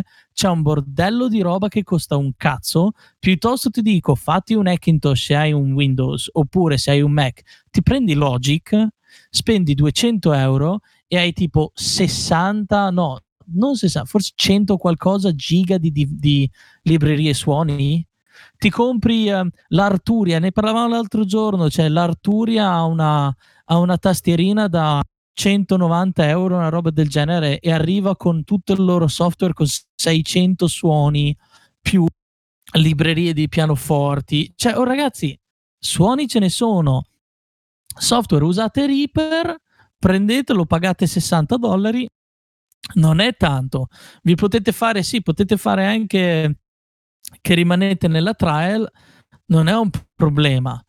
Però cioè, non c'è la scusa di dire ah, io, uso, io uso Cubase. Che cazzo me ne fotte se usi Cubase? Puoi usare Reaper. Capisci? Cioè, su quello non, quella lì è la roba che a me sta sul cazzo. Cioè, sì, non mi venire a dire non mi venire ogni... a dire che tu non guadagni di conseguenza, perché quello lì non ha senso. Sì, a ogni dove ormai penso, forse a parte Fruity Loops, c'è qualsiasi cosa. Che... Vai, vai, Minix. No, dicevo, qualsiasi dove ormai ha tante di quella roba che non hai bisogno di altro. Cioè, io ad esempio lavoro in Ableton, ho tutto. cioè, potrei fare tranquillamente tutto in Ableton. Poi ti danno anche un botto di roba, di strumenti e di eccetera. Sì, mio cugino lavora per un paio di, di label anche abbastanza, abbastanza importanti nel, nel, mondo hip hop e robe varie e lui praticamente usa quasi solo sample di, di Ableton, di, di live, di, di, roba default che ti prendi col software. Yes. E cioè, Max, cioè fa della roba vuoi, che pagano bene. Vuoi attaccare tu, vai col tirapugni. Sì, sì, su questo sono caldo. Allora, prima di tutto il ragazzo che ha parlato, se sei un capo di Ableton ti scrivo in questi giorni perché ho cominciato a usarlo. E ah, ci... Posso dirti no, una cosa? i riperiani. Posso dirti una cosa? Non conosco Minix, ma quando sono su Discord lo vedo sempre che usa Ableton, quindi ne sa. A posto. È sempre su Ableton, ora, quindi... Eh, questo faccio. A posto. Perché io non sono riuscito a vendere la mia licenza di Ableton che era bella perché era quella ultra completa. E allora mi è costato di meno prendermi la quarantena per imparare a usare bene per farci musica. Sì, sì. Uh, allora, lo amo. Allora, parto, parto con Rant sul, sui crack. Al, prima di tutto, in generale, vabbè, per chi vuole farlo come lavoro, bisogna più che altro educare un mindset. Se tu questo lo vuoi fare come lavoro, non puoi tralasciare la, il discorso etico, in generale perché il, l'approccio, cioè la tua etica ti permetterà di lavorare, ti permetterà di sopravvivere, ti permetterà, di, eh, ti permetterà che gli altri si ricordino di te. Quindi in, in generale, al di là dei plugin e delle, dei programmi caccati, è proprio il discorso etico che deve essere ben chiaro. Dal punto di vista dei crack, vabbè, io smentisco Teo perché sono veramente uno che non ha mai avuto niente di craccato. Cioè, io non ho neanche mai scaricato un MP3 da Emule, mai cioè in generale sono proprio una mosca bianca. Però in generale tutto quello che ho usato l'ho sempre comprato, noleggiato, eccetera.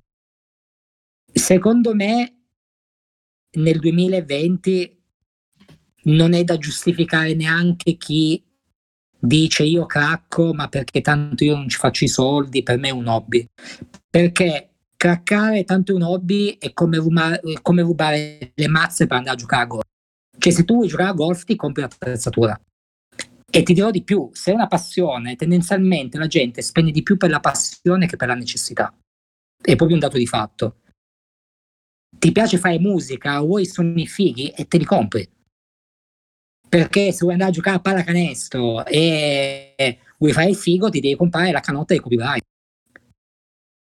E, cioè, per me è proprio una questione di logica. Il fatto che sia una passione non ti giustifica a non pagare per quella passione. Se non ti puoi permettere il top, la ridimensioni. Però il, il fatto stesso di impegnarti a fare una roba non, non, non ti toglie dal doverti comprare il necessario per farla.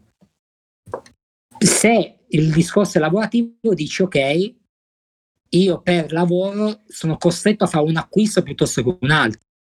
Cioè, se io devo andare a lavorare in uno studio dove registrano band 24 ore su 24, io lo so che dovrò noleggiarmi o comprarmi una licenza di Pro Tools perché non lo scelgo io. Cioè, se voglio lavorare lì, sono costretto a farlo. Ma se devo fare quello che mi piace, come ha scritto uno in chat, c'è un sacco di roba free spettacolare e ci sono le trial. Nel momento in cui tu hai provato una roba figa che ti piace, e, mm, cioè, non, non, esiste che la, che la cacchi. Se ti piace così tanto, te la, te la compri. Solo che una volta non avevi alternative. Questo, posso capire questo, una volta non c'era alternativa. E oggi, oggi sì. C'è Reason, prima di comprarlo, ti dice usalo un mese. Salva anche i progetti. Una volta le DAV non ti permettono neanche di fare salvataggi in trial. Cioè, oggi sta roba proprio non, non, non ha senso. È, è, proprio una roba, cioè veramente fa ridere, ma è come se davvero tu dici andiamo a giocare a calcetto il campo non lo pago perché non sono un professionista. E cazzo, però eh, sei venuto a giocare impianto. È che è, è talmente penetrato. Giocavi in cortile. Sì. È talmente eh, penetrato a fondo sta cosa delle crack che appunto qua, che sembra quasi normale che tu puoi craccare. Eh, ma questo è il fatto, non lo è.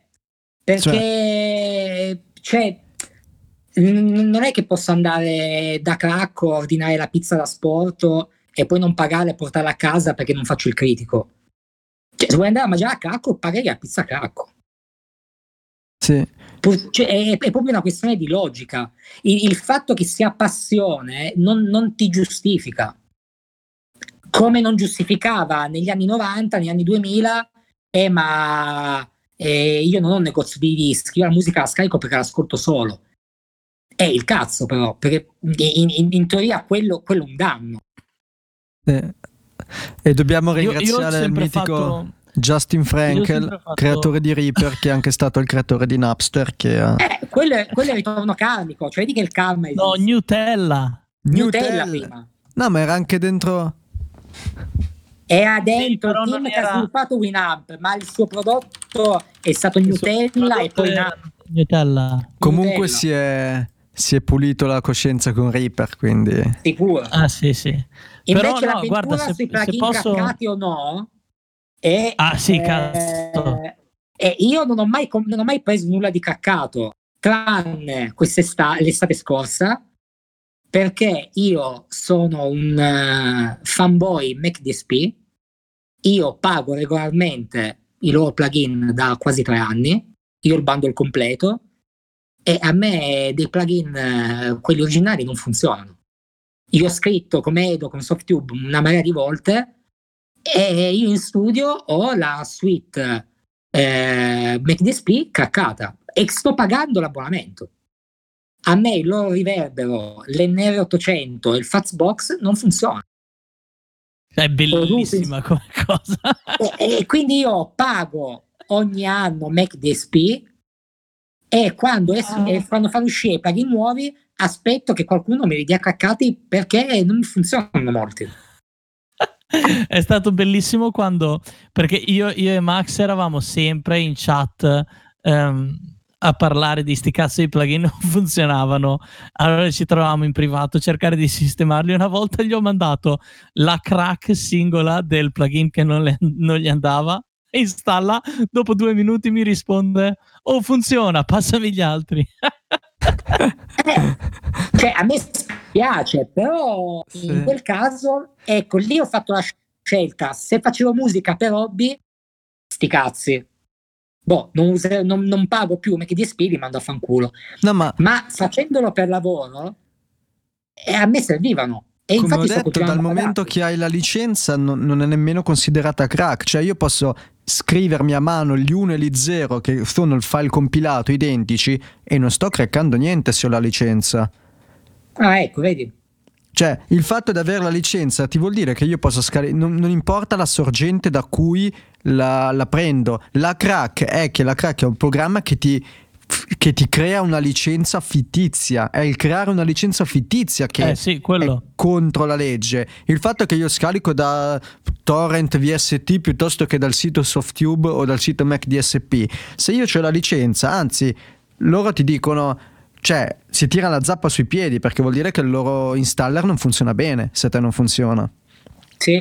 Ma tu non stai craccando niente. Eh. La crack. Ah, ecco, proce- vedi sì, sì, e c'è scritto nei contratti, poi non so se tutti i contratti sono così, però la maggior parte dei contratti tu stai craccando quando stai forzando il sistema a riconoscere una licenza fittizia non rilasciata dall'azienda.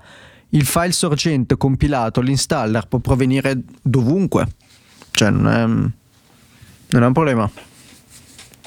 Io faccio sempre l'esempio di quando la gente mi dice io non ci faccio soldi quindi cracco. La mia risposta è sempre la stessa.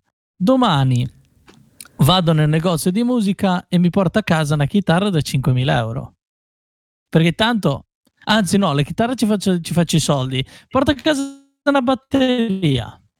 Tanto non ci faccio soldi, non sono un batterista. È bravissimo, è quello il concetto. Cioè, eh, pur, purtroppo è così, cioè, e la gente, molti, molti, dicono che è eccessivo come paragone ed è un po' eccessivo, però è lo stesso discorso, se io non ci sto facendo dei soldi, qualcuno ci ha, spa, ci ha, ci ha speso del tempo lavorandoci sopra. E anche se tu, tutti dicono ah sì la Waves ormai si è rifatta sui soldi. Sì ma ragazzi avete presente quanta roba fa la Waves ogni giorno? Purtroppo ma tra l'altro apriamo, apriamo uno spot al di là di Waves e forse ogni tanto Softtube e MacDSP, chi realmente nel mondo dei plugin è ancora innovativo e non fa solo sì. cloni di cloni. Cioè la Waves ha tirato fuori un programma di sintesi vocale che a, per vent'anni non fanno niente di meglio. Minchia. Cioè la, la Waves, la, Waves la, la, odiano tutti, ma di compagnie ce ne sono. Veramente... Però eh, sono tutte legate molto a mi faccio il mio tape che magari emula un tape diverso, mi faccio il mio coso. Cioè Fab Filter è molto innovativa, però ormai c'ha il suo linea, c'ha i suoi concept, è dieci anni che tira avanti con quelli. Però quando sono Waves usciti... ogni anno è sempre av- cioè è proprio attiva nel fare roba nuova, innovativa.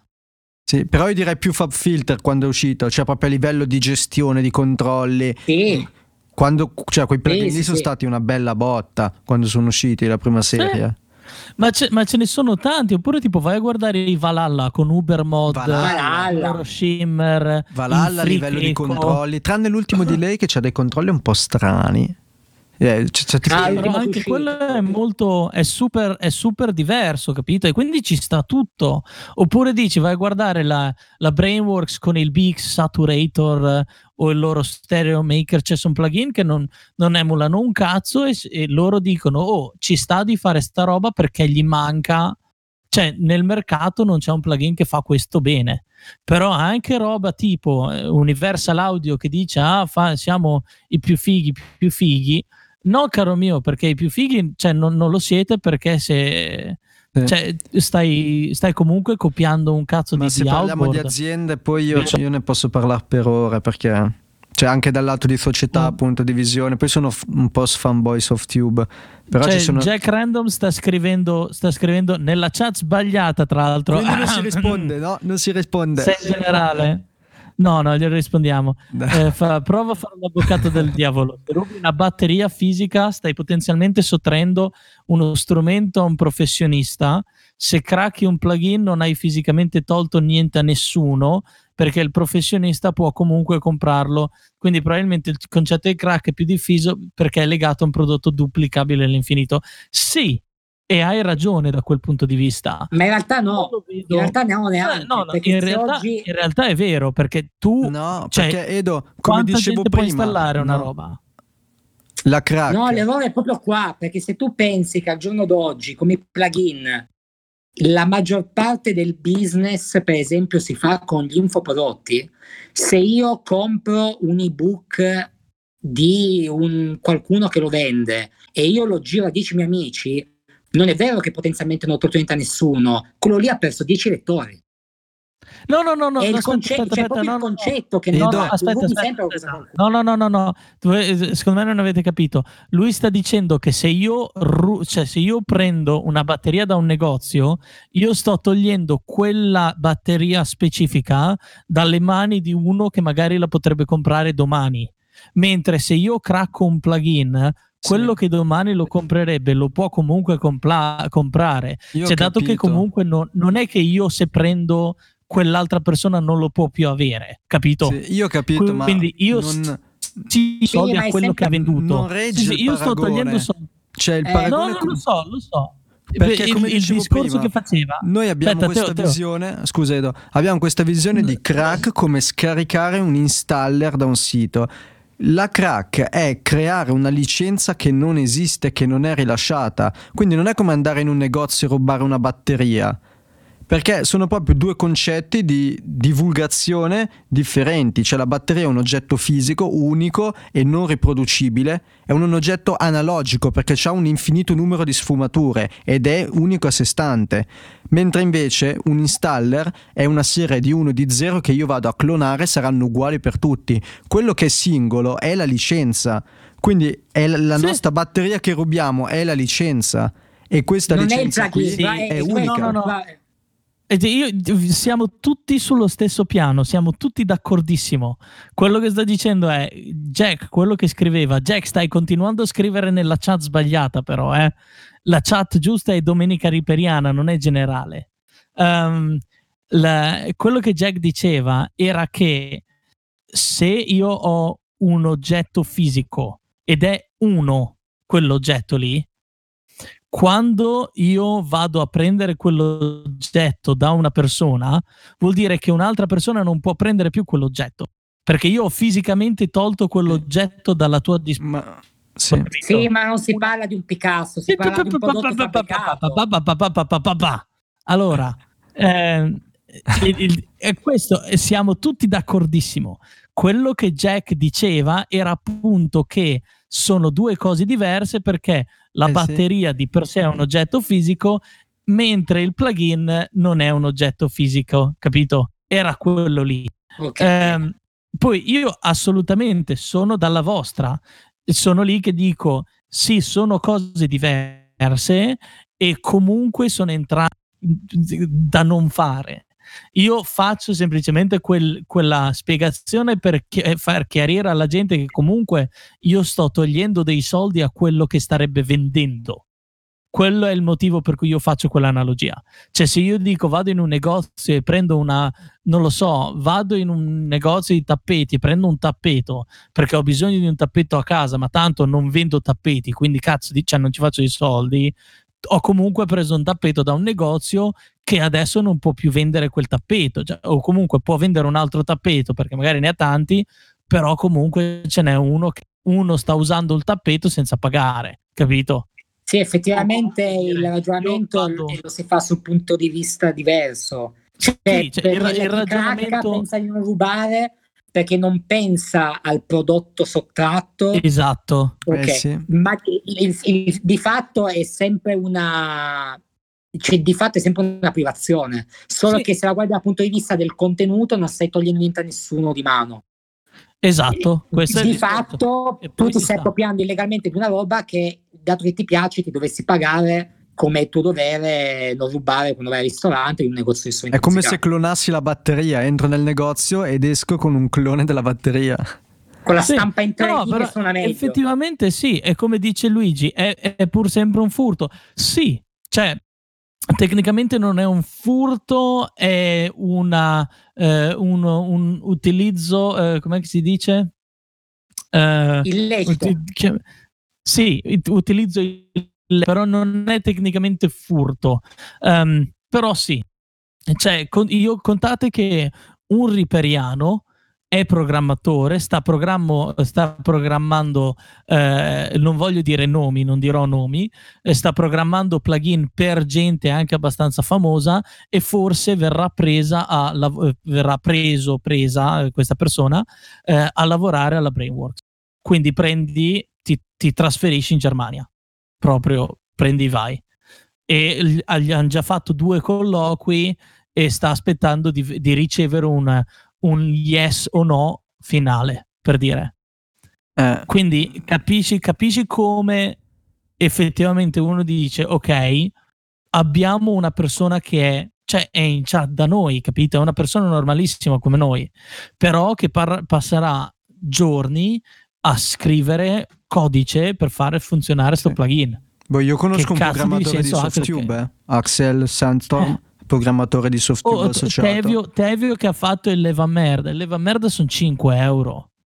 Cioè, sì, sì.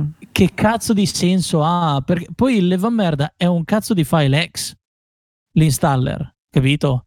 Addirittura è un JS, cioè quando l'hai installato, se tu vai opzioni su Reaper No, no, se tu vai su opzioni su Reaper e fai show project path, come si chiama, c'è una cartella effetti e dentro c'è una cartella che si chiama Tevio, tu copi quella lì su qualsiasi altro computer e hai il plugin. Cioè non hai neanche bisogno del, dell'installer e non c'è una licenza per quel plugin lì. Però che cazzo di senso ha che tu debba andare a fare una roba del genere, poi magari zipparlo e mandarlo in giro agli amici quando costa 5 euro? Capito? Oppure dici Slate oh, Slate ha tutto. Slate ha compressore. Adesso c'hanno, c'hanno anche Gate. Che io un anno e mezzo fa dicevo l'unica cosa che manca alla Slate è un gate. Bam, vengono fuori due gate. Non uno. E la Madonna, tra l'altro. Due. Bellissimi, io adesso non, non, non riesco a usarli, però sono molto belli. Uno addirittura è pensato per roba musicale e uno è pensato per roba batteristica. Ma non c'è roba del bleed del rullante che è fantastico. Eh, no, ma, però è quello, cioè che tu dici io prendo, faccio l'abbonamento di Slate, sono 14,90 al mese e tu hai preamplificatori, saturatori, eh, compressori, non mi ricordo quanti, sono tre 1176, un NIV e un, eh, e un distressor, compressori normali, poi hai un saturatore compressore, il Monster, e il Bomber, che sono altri saturatori compressori, hai equalizzatore NIV, il 401 API. Anche. E il 401 è VCA bellissimo. Siamo, aspetta ah, okay. che siamo VCA tempestati di domande. Io rispondo già a Carlo Basson, fatto l'ultima domanda. Quanto della musica che sentiamo tutti i giorni è fatta solo con plugin comprati legalmente non si può sapere. Cioè, sì, ma molta è fatta mai. illegalmente. Ma, si, ma sicuro, sicuro. Cioè, ma... Eh, volevo rispondere un attimo a Di Mai ha scritto le software house dovrebbero farsi una domanda. Le, soft- le software house sono già fatte la domanda. Se loro volessero, sta tranquillo che te lo tolgono l'accesso. Di la domanda che visto che sarà registrato sì. non tutti potranno...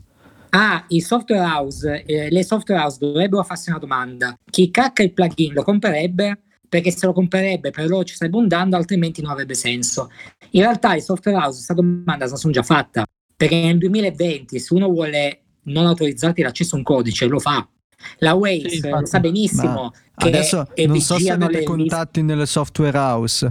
Eh, io adesso domani inizierò a lavorare in una, non è una software house, ma è un'azienda che produce eh, roba per musica e la loro domanda non è tanto chi cracca il plugin lo comprerebbe, ma la loro domanda è chi me lo compra il mio plugin, perché loro fanno i soldi sulla gente che sono sicuri che glielo comprerà, gente che ha grandi eh certo. studi, gente che è nel business. Sì, infatti. Il Ma 90... su quello modulano il loro modello di esatto. business per, per capire cioè, rientro. Loro non fanno i, i, plugin per farci comprare a noi riperiani che di solito cracchiamo. Loro fanno i plugin perché c'è un'industria enorme che è obbligata a comprare plugin per lavorare. Perché se i certo. Metropolis non mostrano la licenza dei plugin, anche se hanno l'installer scraccato, se quando arriva la finanza non mostrano la licenza dei plugin, pagano le penali e le penali sono molto sì. più salate di comprare Beh, le licenze.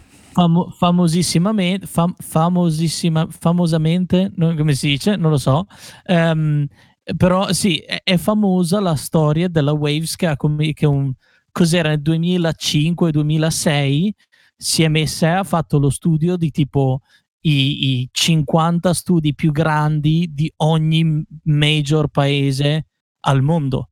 Cioè, Abbey Road si è trovata la Waves che ha detto facci vedere la licenza. Eh. Capito? Ma eh, esatto, perché capita, noi Tanto mi sembra che poi sound, Universal. Sì. Tutti, no. tutti, ma eh, eh addirittura eh, famosissimamente la, la, storia è eh, Metropolis pagò 15.000 sterline di, di, um, di, di um, multa alla Waves per sì. tutti i computer che avevano la licenza è craccata appunto, e non avevano la licenza. Noi nel nostro piccolo pensiamo um, che le software house siamo noi il target delle software house, quindi il, sì, magari no, la Waves ultimamente si sta orientando con certi prodotti, però i veri target di queste aziende sono i clienti che sanno, che li comprano e pagano non a caso, guardate Waves, i bundle quelli basic tipo Horizon Diamond sono sempre in sconto, costano sempre poco, i bundle quelli tipo Mercury, quelli che comprendono tutto quando sono in sconto ti costano comunque 2000 euro, sono in sconto del 20%, sì, sì. mai del 90% come gli altri. È il loro cioè, modello di business, io, io loro feci... fanno i soldi così. Io, io quando presi il Mercury era perché avevo un amico, anzi un'amica, che eh, aveva lavorato con loro per dei plugin.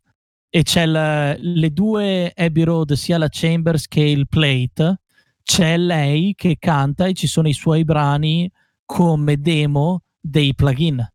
E per rispondere allora, alla risposta di Dimai, dice esatto, quindi il piccolo che cracca di fatto non fa danno a nessuno e se non c'è danno patrimoniale non c'è reato, però non è così, non è che se io vado alla Nestlé no, esatto. e gli rubo un chilo di yogurt e loro ne producono miliardi per tutte le catene, e allora non è un furto e non è reato, è reato. Punto. È cioè, reato, ragazzi. Non è che c'è, c'è, non vale la regola se mi beccano è reato, se non mi beccano non è reato. Quindi eh, no, c'è Jack Random che dice reato. il punto Jack dice: Il punto è se non ho i soldi per comprare il plugin e non ci guadagno, dato che non levo niente a nessuno, che male faccio? Posso? Ed è una domanda legittima, però non hai un cazzo di senso. Cioè, tu hai proprio bisogno di quel plugin per fare quello che tu stai facendo, per cui non vieni pagato? Allora, cioè, quella è la domanda. Secondo me bisogna anche essere un minimo sinceri verso se stessi e verso quello che si fa se io leggo la domanda, se io non ho i soldi per comprare, adesso che sia Jack, Carlo, lui, cioè chiunque, io leggo la domanda. Se io non ho i soldi per comprare il plugin e non ci guadagno, che faccio? Bisogna essere realmente sinceri. Non ho i soldi per comprare il plugin, molto probabilmente vuol dire al momento non ho i soldi per comprare quel plugin. Perché se tu realmente nella vita non hai soldi per comprare, per comprare plugin, molto probabilmente il tuo pensiero non è come fare. Sì, ma piuttosto il tuo pensiero non eh, è fare musica cioè, sul computer a casa per non guadagnare soldi. soldi per comprare un plugin, non hai il problema di come fare perché ha altri problemi. Quindi bisogna anche interpretare bene le, sì. le, domande. Se io non ho i soldi per comprare il plugin, vuol dire molto probabilmente sto mese mi tira il cazzo spendere 50 euro per il Waves Tune perché devo andare a mangiare con i compagni di scuola e portare la tipa in discoteca, magari. Eh. Cioè, non è una roba personale, sto facendo degli esempi a caso. Quindi certo. può esserci che in un momento tu abbia delle priorità diverse nel tuo spendere i soldi, ma se te mm. piace produrre musica, ma prima o poi sicuro spenderai dei soldi perché ti piace fare bene quello che fai. Perché se realmente quella condizione è opprimente prioritaria, ma, ma, tu non vai neanche avanti nelle, nelle, altre difficoltà, perché molto probabilmente sei in una condizione in cui hai realmente altre priorità. Eh. Cioè, non, è una roba personale contro chi ha fatto la domanda, è, è proprio solo un fare il punto su a, molte volte delle cose che ci diciamo pure a noi stessi. Come quando dicevamo prima, eh, ma non riesco a usare FL, ho cambiato software. No, molto probabilmente non sapevi fa una roba e non hai trovato la soluzione in due secondi, ma se ti ci mettevi la, la trovavi la soluzione. cioè, ad, ad, ad, oggi purtroppo non regge tanto il non ho i soldi per il plugin, perché se davvero non li hai, non fai musica perché hai cose più importanti a cui pensare. Se non li hai momentaneamente, non te lo compri sto mese, ma magari te lo compri a Natale, te lo compri negli sconti del Black Friday. Eh, cioè, mh, non regge più nel 2020 sta roba. Quindi la risposta è se non hai soldi non ci guadagni e aspetti di averli o cambi orizzonte su cui guardare per quello che ti serve. Ma sì, cioè, usi qualcosa di diverso. Cioè, sì. allora, Carlo adesso fa un bel punto, eh, di, parlando, dicendo da, da, Spin Records, non so che cosa sia quello, magari lui lavora per, eh, per la Universal in un modo o nell'altro. Um, la riflessione è quanta di questa musica effettivamente sarebbe stata fatta se gli artisti avrebbero dovuto, um, avrebbero dovuto, avessero dovuto, uh, per forza comprare i plugin, che è cosa buona e giusta. Eh, se non sbaglio, Spinning Record è un'etichetta che fa. Sì. Che ha lanciato sì, musica elettronica anni fa. È, è, è, associata, non mi ricordo più a quale major. È un'etichetta okay. di nicchia di musica elettronica che lancia DJ e artisti. Ah, sì. Ah, Guarda, io, dal punto di vista etico. Io continuo a dire che anche se avessero dovuto comprare il plugin, avrebbero, avrebbero rilasciato tutti quegli album comunque. Cioè, io, io dico che il fatto che, gli, che loro avessero plugin craccati non cambia niente. Se avessero dovuto comprare i plugin, probabilmente avrebbero fatto con altri plugin, ma quegli album sarebbero usciti comunque. Sì, ma secondo me appunto è un discorso etico, perché cioè, tu sì, puoi scaricare il cazzo che vuoi, però devi sapere che stai facendo un reato, secondo me. Quello è importante. Sì, non è più una questione di necessità. Cioè, poi mh, negli anni in cui la, fare musica costava tanto, non parlo degli anni 80-70, cioè andiamo indietro nel tempo, non è quello che ha mai frenato il potenziale di una canzone. Cioè, e oggi abbiamo i Beatles, i Pink Floyd e i Metallica, ma in quegli anni fare musica costava perché tu non potevi ah, fare sì. in Cioè, il fatto che i, eh, gli studi di registrazione delle case discografiche costassero centinaia di sterline di dollari al giorno eh, non ha fermato il potenziale di chi voleva fare musica. Tant'è che se tu leggi tutte le storie, guardi tutti i film e le biografie degli artisti che hanno avuto successo negli ultimi 50 anni, scopri che il loro potenziale, la, la loro voglia di fare era così alta che hanno percorso qualsiasi strada per arrivare a farlo. Ma percorrere qualsiasi strada per andare a farlo vuol dire che faccio due lavori invece che uno se voglio comprarmi il giradischi nuovo per fare i sempre. Non vuol dire percorrere ogni strada che vado a craccarmi la machine per fare i sempre. Cioè, Beh, e questo discorso, il, la, la, la difficoltà economica non ha mai frenato veramente l'arte, ma ad oggi è più comodo ed è più facile, ti fa andare più veloce perché la tecnologia ti permette di essere beccato difficilmente e per i discorsi che facciamo prima della riproducibilità dell'opera non togli niente a nessuno perché quella cosa lì è, è replicabile. Però di fatto è, è, è sempre un, un, aggirare una cosa che non si fa. Yes. Posso, posso, far notare, posso far notare eh, la, la, cosa più risaputa di oggi la, la, popolarità dei sistemi su DSP? Perché tipo la maggior parte della gente che io vedo produrre roba che, viene, che ha play, che funziona e che va su Universal e Columbia e, e Warner, EMI, Virgin, Island Records, Far quelle cose lì. Ma sai, ma sai quanta gente utilizza oh. quasi solo roba UAD? Beh, ma cioè, poi c'è appunto la distinzione. Io non metto. Io non, per non riferirmi a quello che diceva Carlo prima, io non metto in dubbio che ci siano tantissimi dischi fatti con roba craccata, ma qual è l'impatto che questi dischi hanno sul nostro mondo? Cioè, se io faccio un disco di roba craccata e vendo due coppie, cioè, l'impatto è praticamente nullo, nel senso come fai a tirare stime, dati. Una cosa si può dire, come abbiamo visto le altre volte, il mercato musicale, la gente che guadagna tanti soldi sono relativamente pochi. Si potrebbe andare a fare una ricerca di dove hanno registrato questi pochi artisti che fanno tantissimo guadagno i loro dischi e guardare in questi studi, molto probabilmente avranno i plugin comprati. Quindi cioè, sì, o magari hanno, hanno, un contatto con la, con la, con la cioè, sì, magari hanno anche endorsement, cioè, Sicuramente sì, al mondo non hai waves craccati. Appunto, è che queste, queste frasi di tipo, eh, ma ci sono un casino di roba craccata, così, mi sembrano frasi dette eh, perché non si ha la visione generale di come effettivamente gira il mondo. Cioè io non metto in dubbio che appunto fra gli home studio ci sia tantissima roba craccata, però se andiamo a guardare quanto poi pesano sulla vendita di dischi, sulla retribuzione, è veramente poca. Perché i grandi studi le licenze le hanno comunque appunto ogni volta, ogni anno, non solo Waves ma tutte le aziende, a parte che le aziende sono endorsement, quindi addirittura ci sono aziende che pagano studi o fanno sconti a studi per farli usare i loro plugin. Certo. Perché poi certo. tipo, a Bay Road c'è la sua scuola e quando vai a fare la sua scuola a Bay Road Recording School usi plugin che sono endorsement di Abbey Road per dire e quindi sì, la, sì. gli allievi poi impareranno a usare quei plugin e poi li compreranno. Cioè è veramente una cosa ampia. Non Se tu vai a, guardare, vai a guardare cosa? Vai a guardare Fab DuPont e Flux a, a New York, che è il suo lui ha tutti gli studi, hanno cambiato tutti i convertitori con Apollo. I monitor, controller, I monitor controller sono tutte delle twin il tollback è attaccato direttamente sulle twin in modo che così poi tu hai il tollback lì davanti con il, la twin che ti fa da monitor controller nonostante il monitor sia poi eh, fatto da, dalle altre non, non, non necessariamente da quella quella è semplicemente attaccata con un cavo Thunderbolt.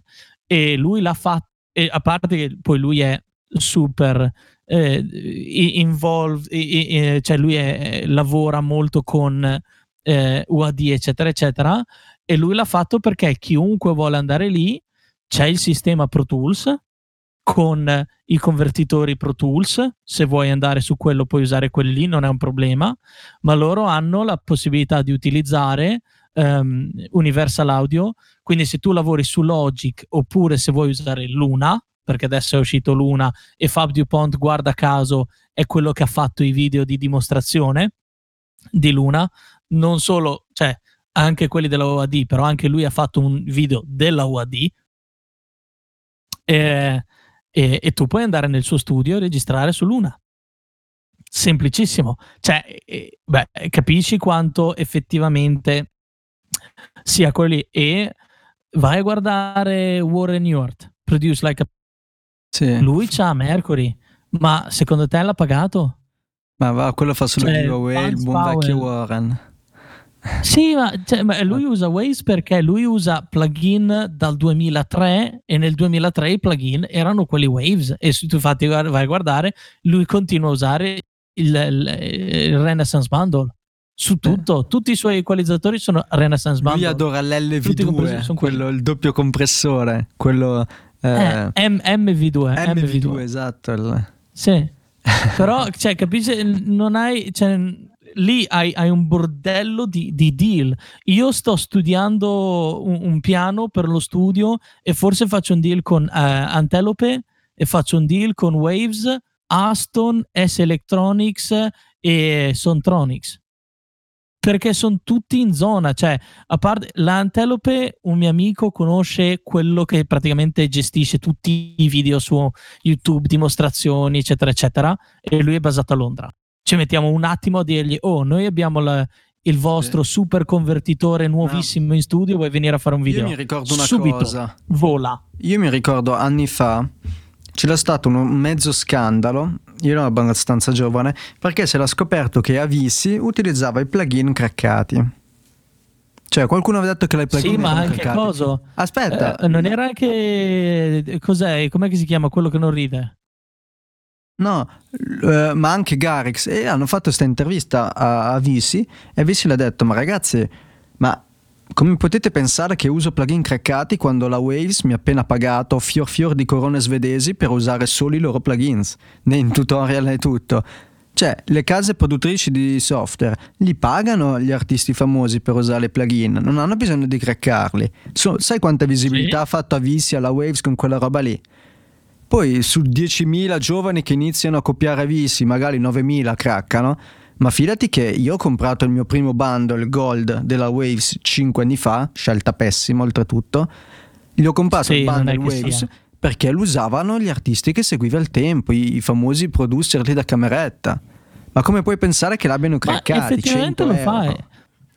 Eh no, ma effettivamente cioè, se tu ci vai a pensare, eh, non è una cosa che sia super strana. Ma cioè, no, io, io, l'unica scelta che ho dovuto fare ho, ho, io ho già detto di no a delle, a delle aziende che volevano dire oh, noi ti diamo della roba, voi usate quella roba lì. Però, cioè, capito? Io, e non è che abbia chissà, io ho uno studio, è grande, è figo da vedere, ma non è che abbiamo, capito? Cioè, il microfono più costoso che abbiamo è, non lo so, un 4033, 350 euro di microfono? Non Forse, no, calls. abbiamo un 4 No, abbiamo un 441 vintage. Non so se quello lì cambia. Forse? Cosa sono? 400-500 euro un 441? Mm. MD sì, sì, 441. No. Cioè, avete cioè, visto? Vintage, ragazzi, quindi... questo è l'argomento più caldo di TB o TB. Non, non usciamo mai perché è una questione che presuppone un punto di vista etico e morale, quindi cambia da persona a persona, ma soprattutto noi italiani non siamo fatti per averlo il buonsenso. mm. Cioè, parla il fatto voi, che appunto, due settimane fa, in piena quarantena, la gente si muoveva in treno e, e, e, la conferma che noi non ce l'abbiamo il buon senso. Noi, eh, chi dice oggi, ma se non mi beccano non è reato, ma se Reaper eh, dà la licenza in valutazione infinita, allora posso, mi sento dire sono semplicemente quelli che andrebbero in giro in quarantena perché tanto finché non mi beccano va bene. Cioè il concetto è uguale. Non abbiamo il buon senso per agire in maniera etica. Ci va il militare, l'esercito, la finanza in questo caso che ci venga a punire. Perché se non ti beccano, non so chi ha scritto prima, eh, ma se Steinberg controllasse tutte le partite IVA e gli altri programmi facessero uguali non si riuscirebbe a stare dietro a tutto. E il concetto è quello, cioè vuol dire che finché non ti controlla qualcuno, ti senti giustificato nel poter fare qualcosa in controtendenza. Sì. Comunque, Ma ragazzi, non è così. Scusa Max, cioè io in Austria a... mi ha colpito la prima volta che sono andato in Austria mi aveva colpito che camminando mm. per strada avevo visto una signora che si piegava a raccogliere per terra una carta buttata da qualcun altro cioè qua neanche lo facciamo se, ci ven- se vengono alla municipale a dirci e no, siamo stati noi e, e, questo è il fatto. Ma, e quando butti la roba per terra, la gente proprio ti, ti, guarda e dice: Oh, ti è caduto. E poi ti dice: No, tipo, ti è caduto un pezzo di carta eh. della serie. T'ho visto. Comunque, cioè, ragazzi, scusate se vi interrompo, però siamo arrivati a quasi 4 ore e 20 di registrazione. Quindi, sì, è un po' tanto. Eh, noi magari dopo possiamo continuare, però adesso ci terrei appunto a ringraziare 17 impavidi che alle 20.19 sono ancora collegati e stanno chattando su temi non proprio facilini come queste qua dei VST. Quindi per stavolta direi che è quasi tutto. E come sempre, se avete temi potete proporli nella chat di Discord Domenica Riperiana e non fatevi scrupoli anche contattarmi in privato a me Edoardo se avete delle esperienze, dei temi che volete condividere vi lasciamo il vostro spazio come facciamo con Gianluca, con Luigi, con Max oggi che è stato gentilissimo a venire. Quindi se avete un'esperienza o se fate qualcosa di caratteristico che volete condividere, non esitate a scrivere e troveremo posto per tutti. Io, sì. se volete ah, salutare ah, voi, poi... noi, il, no, l'ultima cosa di, di housekeeping eh, nella chat di eh, Domenica Riperiani su, eh, su Discord eh, nei messaggi pinnati noi cerchiamo di pinnare ogni lunedì eh, il tema della settimana che viene, così avete tempo di prepararvi e preparare domande se volete. Domande lasciatele sempre nella chat Domenica Riperiani, così riusciamo a riprenderle. E se siete su Telegram, pubblichiamo un messaggio su Telegram e lo pinniamo anche noi su Telegram in modo che così immediatamente sapete che i messaggi pinnati su Telegram o sulla chat hanno i temi della settimana e potete prepararvi. E cerchiamo yes. di farlo ogni lunedì così avete tutta la settimana. Top. Max, vuoi salutare, dirci le tue impressioni? Io ti ringrazio ancora per sì, essere vabbè, no, prima di, tu- no, prima di tutto volevo proprio ringraziarvi perché è stata una sfidata fantastica, mi sono divertito un botto. E volevo fare i complimenti perché tenere 20 indemoniati in chat per 4 ore è un'impresa. grazie, fino ad oggi un ottimo lavoro e appena mi sarà possibile cercherò sempre di inserirmi perché con questa cosa qua non fa crescere solo io la butto là Max preparati perché una volta bisognerà farlo la 24 ore non stop live riperiani. Va bene. Con ospiti, magari sai, due ore te, due ore Tevio, eh, ma prima o poi si dovrà fare la 24 ore non stop. Va bene. Eh, dobbia, dobbiamo, trovare una, dobbiamo trovare una città in modo sì. che così Anzi, eh, eh, facciamo, il, facciamo, la versione riperiana delle 24 ore di Le Mans. Esatto. E, e poi se conoscete di... uno psicologo esatto. chiamatelo perché io ne avrò bisogno per assistenza perché beh, dopo sei ore sarò morto. Va bene. Oh, ragazzi, grazie a tutti. Ci sentiamo Teo, in chat. Vuoi, vuoi, fare un vuoi annunciare quello che potrebbe succedere in futuro che stavamo testando ieri? O... Ah, per adesso non l'annuncio, però preparatevi perché okay. in questi tempi di quarantena punteremo molto su Discord come canale di approfondimento, quindi anche quelli che sono in chat non esitate a condividere informazioni, articoli e a rispondere anche in maniera esaustiva alle domande che, che ci saranno su Discord. È un'ottima piattaforma per me, vale la pena di sfruttarla e anche queste chat vocali sono una vera figata, quindi sfruttiamole bene. Dai, okay. io vi saluto e grazie ancora per le quattro ore di chiacchierata. Una vera bomba.